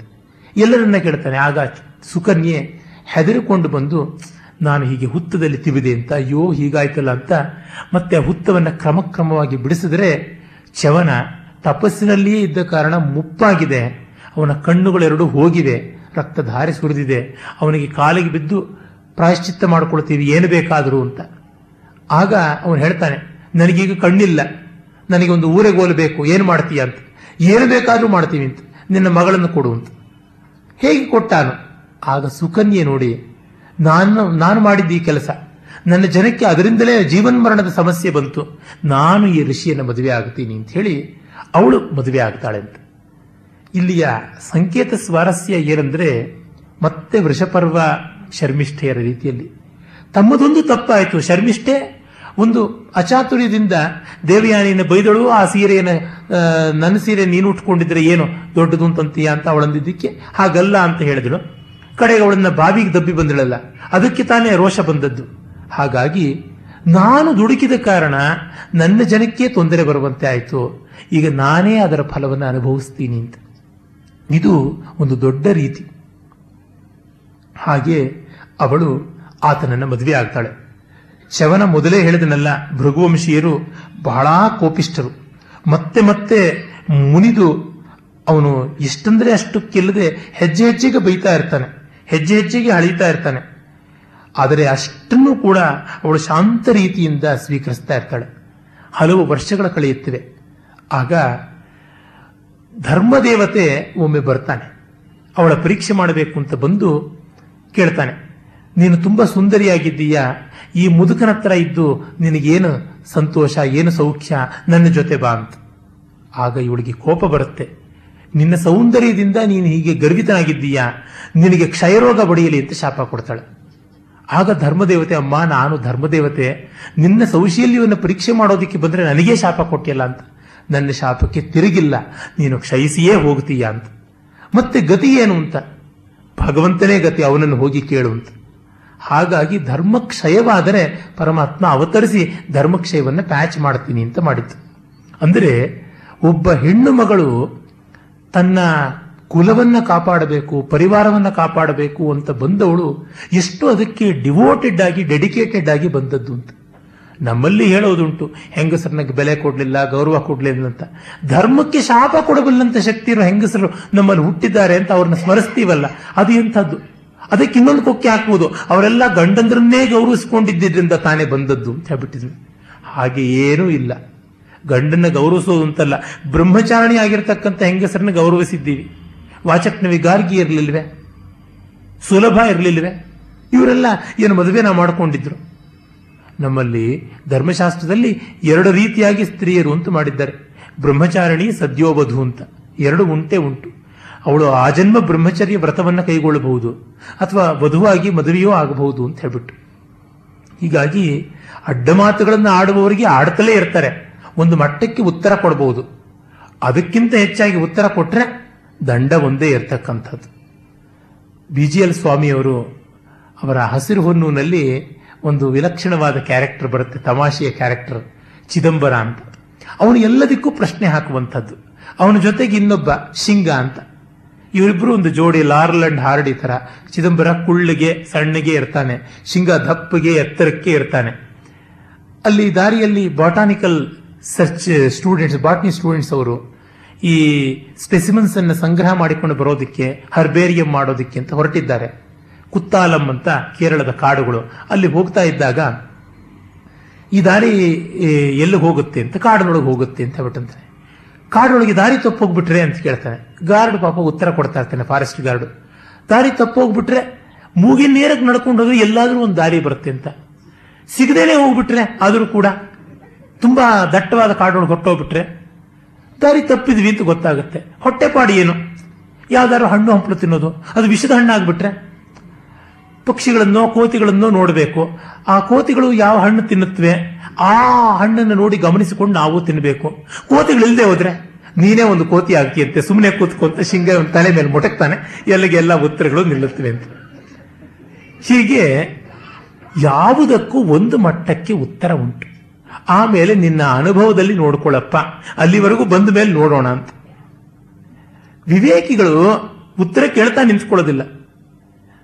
ಯಾರಾದರೂ ಪ್ರಯಾಣ ಮಾಡ್ತಾ ಇದ್ರೆ, ಒಂದು ಅಡ್ರೆಸ್ ಹುಡ್ಕೊಂಡು ಹೊರಟುತ್ತಾ ಇದ್ರೆ, ಎಲ್ಲಿಗೆ ಹೋಗ್ಬೇಕು ಅಂದ್ರೆ, ಹೀಗೆ ಹೋಗಿ ಮುಂದೆ, ಆ ಎರಡನೇ ಕ್ಲಾಸ್ ತಿಳ್ಕೊಳ್ಳಿ, ಆಮೇಲೆ ಮುಂದೆ ಹೋಗಿ ಅಂತ. ಅವ್ರಿಗೆ ಅಷ್ಟೂ ದಾರಿ ಹೇಳಿಬಿಟ್ರೆ ಕನ್ಫ್ಯೂಸೇ ಆಗೋದು. ಅವರೊಂದಷ್ಟು ದೂರ ನಡೆದು ಎರಡು ಕ್ರಾಸ್ ತಿರುಗಿದ ಮೇಲೆ ಮತ್ತೆ ಇನ್ಯಾರಾದ್ರೂ ಹೇಳಬೇಕಾದಂಥದ್ದು. ಆಮೇಲೆ ನೀವು ಎಲ್ಲ ಹೇಳಿಬಿಡಿ ಒಂದೇ ಸರ್ತಿ. ನಾವು ಹೇಳಬಹುದು ಸ್ವಾಮಿ, ನಿಮ್ಗೆ ಕನ್ಫ್ಯೂಸ್ ಆಗಬಹುದು ಹೇಳ್ತೀವಿ. ನಮ್ಗೆ ಗೊತ್ತಾಗ್ಲಿಲ್ಲ ಅಂತ ಅವ್ರಂತಾರೆ ಆ ಕನ್ಫ್ಯೂಷನ್ ತಾನೇ ಆಗಿರುವಂಥದ್ದು. ಅದರಿಂದ ಮಾರ್ಗಸ್ಥೋ ನಾವಸೀದತಿ ಹತ್ತು ಮಾತು ಕೇಳಿ ಒಂದು ಹೆಜ್ಜೆಯಾದರೂ ಮುಂದೆ ಇಡಬೇಕು ಈ ಕ್ರಿಯಾತ್ಮಕತೆ ಇಲ್ಲದೆ ಯಾವ ರೀತಿಯ ಪ್ರಯೋಜನವೂ ಆಗೋದಿಲ್ಲ. ಅದಕ್ಕಾಗಿ ಇಂತಹ ಕಥೆಗಳನ್ನು ಕಂಡು ಇದೆಲ್ಲ ಪತಿವ್ರತೆಯರ ಕಥೆಯೇ ಆಗಿದೆ. ಇನ್ನೇನೂ ಇಲ್ಲ ಅಂತ ಆಕ್ಷೇಪ ಮಾಡುವುದು ಸಲ್ಲದ್ದು. ಆಮೇಲೆ ಅಶ್ವಿನಿ ದೇವತೆಗಳು ಬಂದು ಅವಳನ್ನು ಕೇಳ್ತಾರೆ. ಇದೇ ರೀತಿಯ ಪ್ರಲೋಭನೆಯನ್ನು ಒಡ್ಡುತ್ತಾರೆ ಆಗ ಅವಳು ಹೇಳ್ತಾಳೆ ಧರ್ಮ ದೇವತೆಗೆ ನಾನು ಶಾಪ ಕೊಟ್ಟವಳು. ಹಾಗಾಗಿ ನೀವು ಎಚ್ಚರದಿಂದ ಇರಿ ಅಂತ. ಇಲ್ಲಮ್ಮ, ನಿನ್ನ ಪಾತಿವ್ರತ್ಯ ಮೆಚ್ಚಿ ನಾವು ನಿನ್ನ ಗಂಡನಿಗೆ ದಿವ್ಯ ಸೌಂದರ್ಯವನ್ನು ಕೊಡೋದಿಕ್ಕೆ, ತಾರುಣ್ಯವನ್ನು ಕೊಡೋದಿಕ್ಕೆ ಬಂದಿದ್ದೀವಿ ಅಂತ. ನಾನು ಮೊದಲೇ ಹೇಳದೆ ಚವನ ಮಹರ್ಷಿ ಆಯುರ್ವೇದ ನಿಷ್ಣಾತ ಅಂತ. ಚವನ ಪ್ರಾಶ ಅಂತ ಇರೋದು ಆತನ ಹೆಸರಿನಲ್ಲೇ ಬಂದಿರುವಂಥದ್ದು. ಆ ಚವನ ಮಹರ್ಷಿ ಅಥರ್ವವೇದದ ಸಂಪ್ರದಾಯಕ್ಕೆ ಸೇರಿದವನು ಅಂತ ಹೇಳಿದೆ. ಅಥರ್ವವೇದದಲ್ಲಿ ಅನೇಕ ವಿಧವಾದ ಮಂತ್ರಗಳು ಉಂಟು. ಆಭಿಚಾರಿಕ ಭೈಷಜ್ಯ ನಿನ್ಯ ಅಂತೆಲ್ಲ ಬಗೆ ಬಗೆಯಾದವು. ಇದರೊಳಗೆ ಭೈಷಜ್ಯಾನಿಯಲ್ಲಿ ಇದು ಬರುತ್ತೆ. ಆ ಒಂದು ಯಾವುದನ್ನು ನಾನು ಮೆಟೀರಿಯಲಿಸ್ಟಿಕ್ ಪರ್ಸ್ಯೂಟ್ಸ್ ಅಂತ ಹೇಳಿದ್ದೆ. ಅದಕ್ಕೆ ಭಾರ್ಗವರೇ ಎತ್ತಿದ ಕೈ ಅಂತಲೂ ಹೇಳಿದ್ದೆ. ಭಾರ್ಗವರು, ಅಥರ್ವರು ಆಂಗಿರಸರು ಇವರು ಮೂವರು ಕೂಡ ಅಥರ್ವದ ಸ್ಪೆಷಲಿಸ್ಟ್ಗಳು. ಆಂಗಿರಸರು ಬೃಹಸ್ಪತಿಯೂ ಕೂಡ ಅದಕ್ಕೆ ಸೇರಿದಂಥವನು. ಆಂಗಿರಸನ ಮಗ ತಾನೆ. ಮಮತೆಯ ಮಗನೇ ಅವನು. ಇಲ್ಲ ಇಲ್ಲ ಇಲ್ಲ. ಮಮತೆ ಆತನ ಅತ್ತಿಗೆ ಆಂಗಿರಸರು ಮತ್ತೆ ಅಥರ್ವ ಅಂತ ಒಬ್ಬ ಮಹರ್ಷಿ, ಆತನ ಪರಂಪರೆಯವರು, ಹಾಗೆ ಈ ಭೃಗುವಿನ ವಂಶದವರು, ಭಾರ್ಗವರು. ಇವರು ಎಲ್ಲರೂ ಕೂಡ ಈ ರೀತಿಯಾದ ಕೃಷಿ, ಗೋರಕ್ಷಾ, ವಾಣಿಜ್ಯ, ಔಷಧ ಈ ಎಲ್ಲ ಪರ್ಸ್ಯೂಟ್ಸಲ್ಲಿ ನಿಷ್ಣಾತರಾದಂಥವರು. ಇದು ಆದಿಭೌತಿಕವಾದ ಅರ್ಥದಲ್ಲಿ ಚವನ ತನ್ನ ಮುಪ್ಪನ್ನ ತಾನೇ ಕಾಯಕಲ್ಪಾದಿಗಳಿಂದ ವಜ್ರಕಾಯ ಮಾಡಿಕೊಂಡ ಚವನ ಪ್ರಾಶಾದಿಗಳಿಂದ ಸ್ವಾಸ್ಥ್ಯವನ್ನ, ದೃಢಕಾಯತ್ವವನ್ನ ಸಂಪಾದಿಸಿಕೊಂಡ ಅಂತ. ಆದರೆ ಆದಿದೈಹಿಕವಾಗಿ ಈ ಅಶ್ವಿನಿ ದೇವತೆಗಳ ಅನುಗ್ರಹದಿಂದ ಅವನಿಗೆ ಆದದ್ದು ಅಂತ. ಆ ಅಶ್ವಿನಿ ದೇವತೆಗಳು ಅವನನ್ನು ಕರೆದುಕೊಂಡು ಒಂದು ಕೊಳಕ್ಕೆ ಪ್ರವೇಶ ಮಾಡ್ತಾರೆ. ಕೊಳದಿಂದ ಎದ್ದು ಬಂದಾಗ ಮೂವರು ಐಡೆಂಟಿಕಲ್ ಆದಂಥವರು. ಈಗ ಸುಕನ್ಯೆಗೆ ತನ್ನ ಗಂಡ ಯಾರು ಅಂತ ಕಂಡುಹಿಡಿಯಬೇಕಾದದ್ದು ಒಂದು ಪರೀಕ್ಷೆ. ಅವಳು ತನ್ನ ತಪೋಬಲದಿಂದ, ಪಾತಿವೃತ್ಯದ ಬಲದಿಂದ ಕಂಡುಕೊಂಡಳು ಅಂತ. ದಮಯಂತಿಗೆ ಕೂಡ ಅದೇ ಬಂದದ್ದು. ದಮಯಂತಿಯ ಉಪಾಖ್ಯಾನ ತುಂಬ ಮನೋಹರವಾದಂಥದ್ದು. ಅದು ಮುಂದಿನ ಭಾಗದಲ್ಲಿ ನಾನು ತೆಗೆದುಕೊಳ್ತೀನಿ. ಅದರಂತಹ ಉಪಾಖ್ಯಾನ ರಾಜ ಇನ್ನೊಂದು ನನಗೆ ಕಾಣೋದಿಲ್ಲ. ಇರಲಿ. ಆಕೆ ಹಾಗೆ ಪತಿಯನ್ನ, ಅವನ ಸ್ವಾಸ್ಥ್ಯವನ್ನ, ಎಲ್ಲವನ್ನ ತನ್ನ ಪಾತಿವೃತ್ಯ ಬಲದಿಂದ ಮಾಡಿಕೊಂಡಳು. ನೋಡಿ, ನಮ್ಮಲ್ಲಿ ಎಂತೆಂಥ ಕಥೆಗಳು ಇವೆ ಅಂತ. ಇವಳು ಸಾವಿತ್ರಿ ಗಂಡನಿಗೆ ಸಾವು ಬಂದರೆ ಅವನನ್ನ ಸಾವಿನ ದವಡೆಯಿಂದ ರಕ್ಷಿಸಿದಳು. ದಮಯಂತಿ ಗಂಡ ರಾಜ್ಯ ಕಳ್ಕೊಂಡ್ರೆ ಅವನಿಗೆ ರಾಜ್ಯ ಮತ್ತೆ ಸಿಗುವಂತೆ ಮಾಡಿದಳು. ಅವನಿಗೆ ಮತ್ತೆ ಸ್ವಾಸ್ಥ್ಯ ಕೈಗೂಡುವಂತೆ ಮಾಡಿದಳು. ಅವನ ಕುರೂಪ ಸ್ವರೂಪವಾಗುವಂತೆ ಮಾಡಿದಳು. ಇವಳು ಮುಪ್ಪಾದ ಗಂಡನನ್ನ ಯೌವನದಿಂದ ಕೂಡುವಂತೆ ಮಾಡಿದಳು. ಅಂದರೆ ಹೆಣ್ಣು ಯಾವ ತರಹ ಎಂಪವರ್ಮೆಂಟ್ ಅಂತ ವಿಮೆನ್ ಎಂಪವರ್ಮೆಂಟ್ ಅಂತ ಹೇಳ್ತಾರೆ, ಇದನ್ನ ಯಾತಕ್ಕೆ ತಗೋಬಾರದು? ಗಂಡಂದ್ರನ್ನ ತಿದ್ದಬಲ್ಲಂಥದ್ದು ಗಂಡಂದ್ರ ಭವಿಷ್ಯವನ್ನೇ ತಿದ್ದಬಲ್ಲಂಥದ್ದು, ಇಂಥ ಶಕ್ತಿ ಇತ್ತು ಅಂತ. ನಮ್ಮ ದೃಷ್ಟಿಗೆ ತಕ್ಕಂತೆ ಒಳ್ಳೆಯ ಸೃಷ್ಟಿ ಉಂಟಾಗುತ್ತೆ. ಆ ಬಳಿಕ ಶರಿಯಾತಿ ಒಮ್ಮೆ ಮಗಳು ಅಳಿಯ ಹೇಗಿದ್ದಾರೋ ನೋಡಬೇಕು ಅಂತ ಬರ್ತಾನೆ. ನೋಡಿದರೆ ಅಳಿಯನ ಗುರುತೇ ಸಿಗೋದಿಲ್ಲ. ಏನಾದರೂ ಮಗಳು ಅಳಿಯನನ್ನು ಬಿಟ್ಟು ಬೇರೊಬ್ಬರನ್ನು ಮದುವೆ ಮಾಡಿಕೊಂಡು ಬಿಟ್ಲ, ಅಳಿಯನಿಗೆ ದ್ರೋಹ ಮಾಡ್ತಾ ಇದ್ದಾಳ ಅಂತ ಮಗಳಿಗೆ ಶಾಪ ಹಾಕೋಕೆ ಬರ್ತಾನೆ. ಆಗ ಇಲ್ಲ, ಇದಷ್ಟು ಕೂಡ ಈ ಥರ ಆಗಿದ್ದು ಅಂತ ಹೇಳ್ತಾಳೆ. ಆಗ ಅವನು ತುಂಬಾ ಸಂತೋಷ ಪಡ್ತಾನೆ. ಸಂತೋಷಪಟ್ಟು ಅಳಿಯನನ್ನ ಕೇಳ್ತಾನೆ, ನಿಮಗೇನಾದರೂ ನಾನು ಮಾಡಲ ಅಂತ?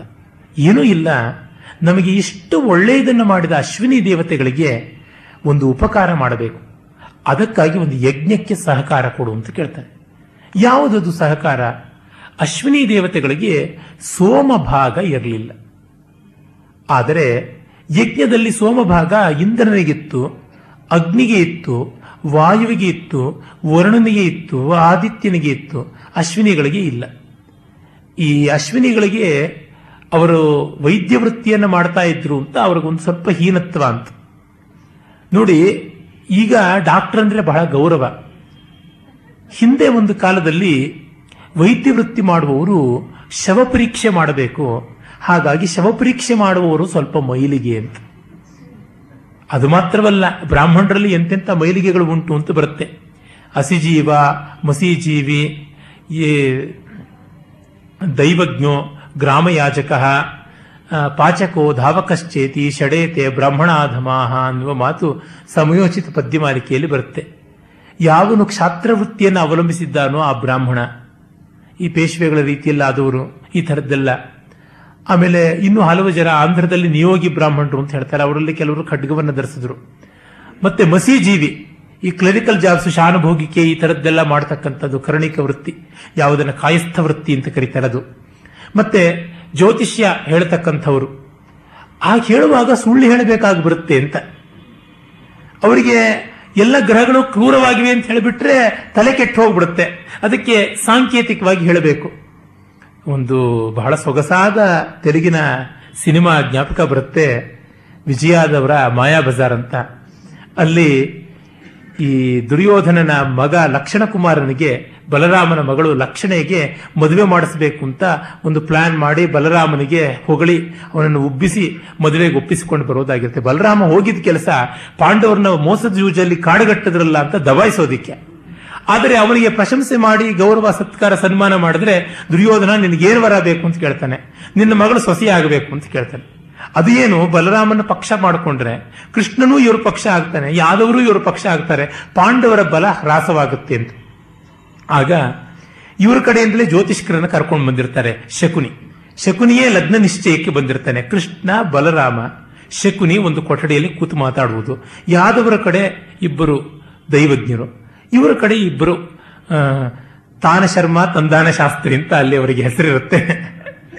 ದುರ್ಯೋಧನನ ಕಡೆಯವರಿಗೆ. ಇವರು ಪಾಪ ಯಾದವರ ಕಡೆ ಪ್ರಾಮಾಣಿಕರಾದ ಜ್ಯೋತಿಷ್ಕರು, ಈ ಲಗ್ನ ಸರಿಯಾಗಿಲ್ಲ. ಈ ಸಪ್ತಮ ಸ್ಥಾನ, ವಿವಾಹ ಸ್ಥಾನವನ್ನ ಅಸುರಗುರುವಾದ ಶುಕ್ರಾಚಾರ್ಯ ದೃಷ್ಟಿ ವಕ್ರ ದೃಷ್ಟಿಯಿಂದ ನೋಡ್ತಾ ಇದ್ದಾನೆ. ಅದು ದಗ್ಧಯೋಗವಾಗುತ್ತೆ. ಹಾಗಾಗಿ ಇಲ್ಲಿ ಜಗಳಗಳಾಗುತ್ತವೆ, ಕಷ್ಟಗಳು ಬರುತ್ತೆ, ಕಷ್ಟ, ಕಲಹ ಎಲ್ಲ ಉಂಟು ಅಂತ.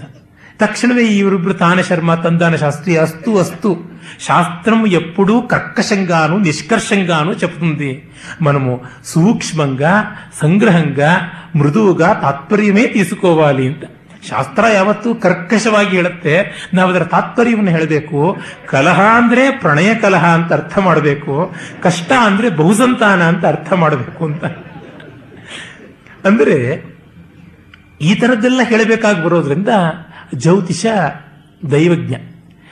ಮತ್ತು ದೇವಲ, ದೇವಸ್ಥಾನದಲ್ಲಿ ಪೂಜೆ ಮಾಡೋರು ಅಂತ.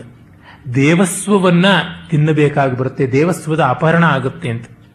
ಅರ್ಚಕ ವೃತ್ತಿ ನಾವಿವತ್ತು ದೊಡ್ಡದು ಅಂತ ಅಂದುಕೊಂಡ್ರು, ಹಿಂದಿನವರು ಭಗವಂತನಿಗೆ ಅಂತ ಮೀಸಲಿಟ್ಟ ದುಡ್ಡನ್ನು ತಿನ್ನಬೇಕಾಗಿ ಬರುತ್ತೆ ಅಂತ. ಅವನು ಪಾಪ ಅನ್ಯೋಪಾಯಿ ಇಲ್ಲದೆ ತಿನ್ನಬೇಕಾಗಿ ಬರ್ಬೋದು, ಅಥವಾ ಮಿಸ್ಅಪ್ರೋಪ್ರಿಯೇಷನ್ಸ್ ಮಾಡುವಂತ ಚಾನ್ಸಸ್ ಇರುತ್ತೆ ಅಂತ ಹೇಳ್ಬಿಟ್ಟು ಹಾಗಾಗಿ ಅದನ್ನು ಹೇಳಿದ್ರು. ಮತ್ತೆ ಅಡುಗೆ ಮಾಡುವಂತ ಬ್ರಾಹ್ಮಣ. ಹಾಗೆಯೇ ಲಾಂಡ್ರಿ ಇಟ್ಟುಕೊಂಡು ಬ್ರಾಹ್ಮಣ ಅಂತಿಲ್ಲ. ಅಂದ್ರೆ ಬ್ರಾಹ್ಮಣರು ಎಲ್ಲಾ ಪ್ರೊಫೆಷನ್ಸ್ ಮಾಡ್ತಾ ಇದ್ರು ಅಂತಲೂ ಇದರಿಂದ ಗೊತ್ತಾಗುತ್ತೆ. ಎಲ್ಲರ ಬಟ್ಟೆನೂ ಒಗೆಯಬೇಕಾಗುತ್ತೆ. ಶುಚಿ ಇರೋದಿಲ್ಲ. ಎಲ್ಲರ ರುಚಿಗೂ ಅಡಿಗೆ ಮಾಡಬೇಕಾಗ್ಬಿಡುತ್ತೆ. ಆಗ ಒಂದಿಷ್ಟು ಹಿಂಸಾಚಾರವಾಗಬಹುದು, ಸದಾಚಾರ ಬಿಡಬಹುದು ಅಂತ ಎಷ್ಟೆಷ್ಟೆಲ್ಲ ಪಾಸಿಬಿಲಿಟಿಯಲ್ಲಿ ನೋಡಿದ್ದಾರೆ. ಯಾವ ಜಾತಿಯನ್ನು ಧರ್ಮಶಾಸ್ತ್ರಕಾರರು ಸ್ಪೇರ್ ಮಾಡಿಲ್ಲ. ಅದನ್ನು ಮಾತ್ರ ತಿಳ್ಕೊಳ್ಳಿ. ಯಾರಿಗೂ ರಿಯಾಯಿತಿಗಳು ತೋರಿಸಿಲ್ಲ. ಧರ್ಮಶಾಸ್ತ್ರವನ್ನು ಓದ್ಬಿಟ್ರೆ, ಅಬ್ಬಾ, ನಾವು ಬ್ರಾಹ್ಮಣರಾಗಿಲ್ಲವಲ್ಲ ಅಂತ ಸಂತೋಷ ಪಡಬೇಕು. ಆ ರೀತಿಯಾದ ವಿಧಿ ನಿಷೇಧಗಳೆಲ್ಲ ಅವರಿಗೆ ಉಂಟು. ಈ ತರಹ ಆ ವೈದ್ಯ ವೃತ್ತಿಯನ್ನು ಕೂಡ ಹಾಗೆ ಅಂತ ಇದ್ರು. ಹಾಗಂತ ಹೇಳಿ ಡಾಕ್ಟರ್ನ ನಿಷ್ಪ್ರಯೋಜಕ ಅಂತ ಹೇಳ್ತಾ ಇರಲಿಲ್ಲ. ಅವನು ತುಂಬಾ ಪ್ರಯೋಜನಕಾರಿ. ಆದರೆ ಅವನನ್ನ ಪಂಕ್ತಿಯೊಳಗೆ ಕೆಲವು ಕಡೆ ಸೇರಿಸ್ಕೊಳ್ತಾ ಇರಲಿಲ್ಲ. ಅವನಿಗೆ ಬೇರೆ ಅಡ್ಡಪಂಕ್ತಿ ಹಾಕ್ತಾ ಇದ್ರು ಅಂತ.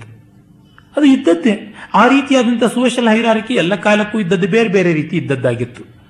ಮತ್ತೆ ಇದರಿಂದ ಇನ್ನೊಂದು ಗೊತ್ತಾಗುವುದೇನೆಂದರೆ, ನಮ್ಮಲ್ಲಿ ಈ ಕಲೋನಿಯಲ್ ಅಡ್ಮಿನಿಸ್ಟ್ರೇಷನ್ ಅಲ್ಲಿ ಏನಂದ್ರೆ ಬೌದ್ಧರೇ ಎಲ್ಲವನ್ನ ತಂದಿದ್ದು. ಬೌದ್ಧ ಧರ್ಮವನ್ನ ಭಾರತ ದೇಶದಲ್ಲಿ ಓಡಿಸಿಬಿಟ್ರು ಶಂಕರಾಚಾರ್ಯರು. ಹಾಗಾಗಿ ಮೆಡಿಸಿನ್ ಡೆವಲಪ್ಮೆಂಟ್ ಎಲ್ಲ ನಿಂತೋಯ್ತು ಅಂತ ಶುದ್ಧ ಶುದ್ಧ ಸುಳ್ಳು ಇದೆಲ್ಲ ಕೂಡ.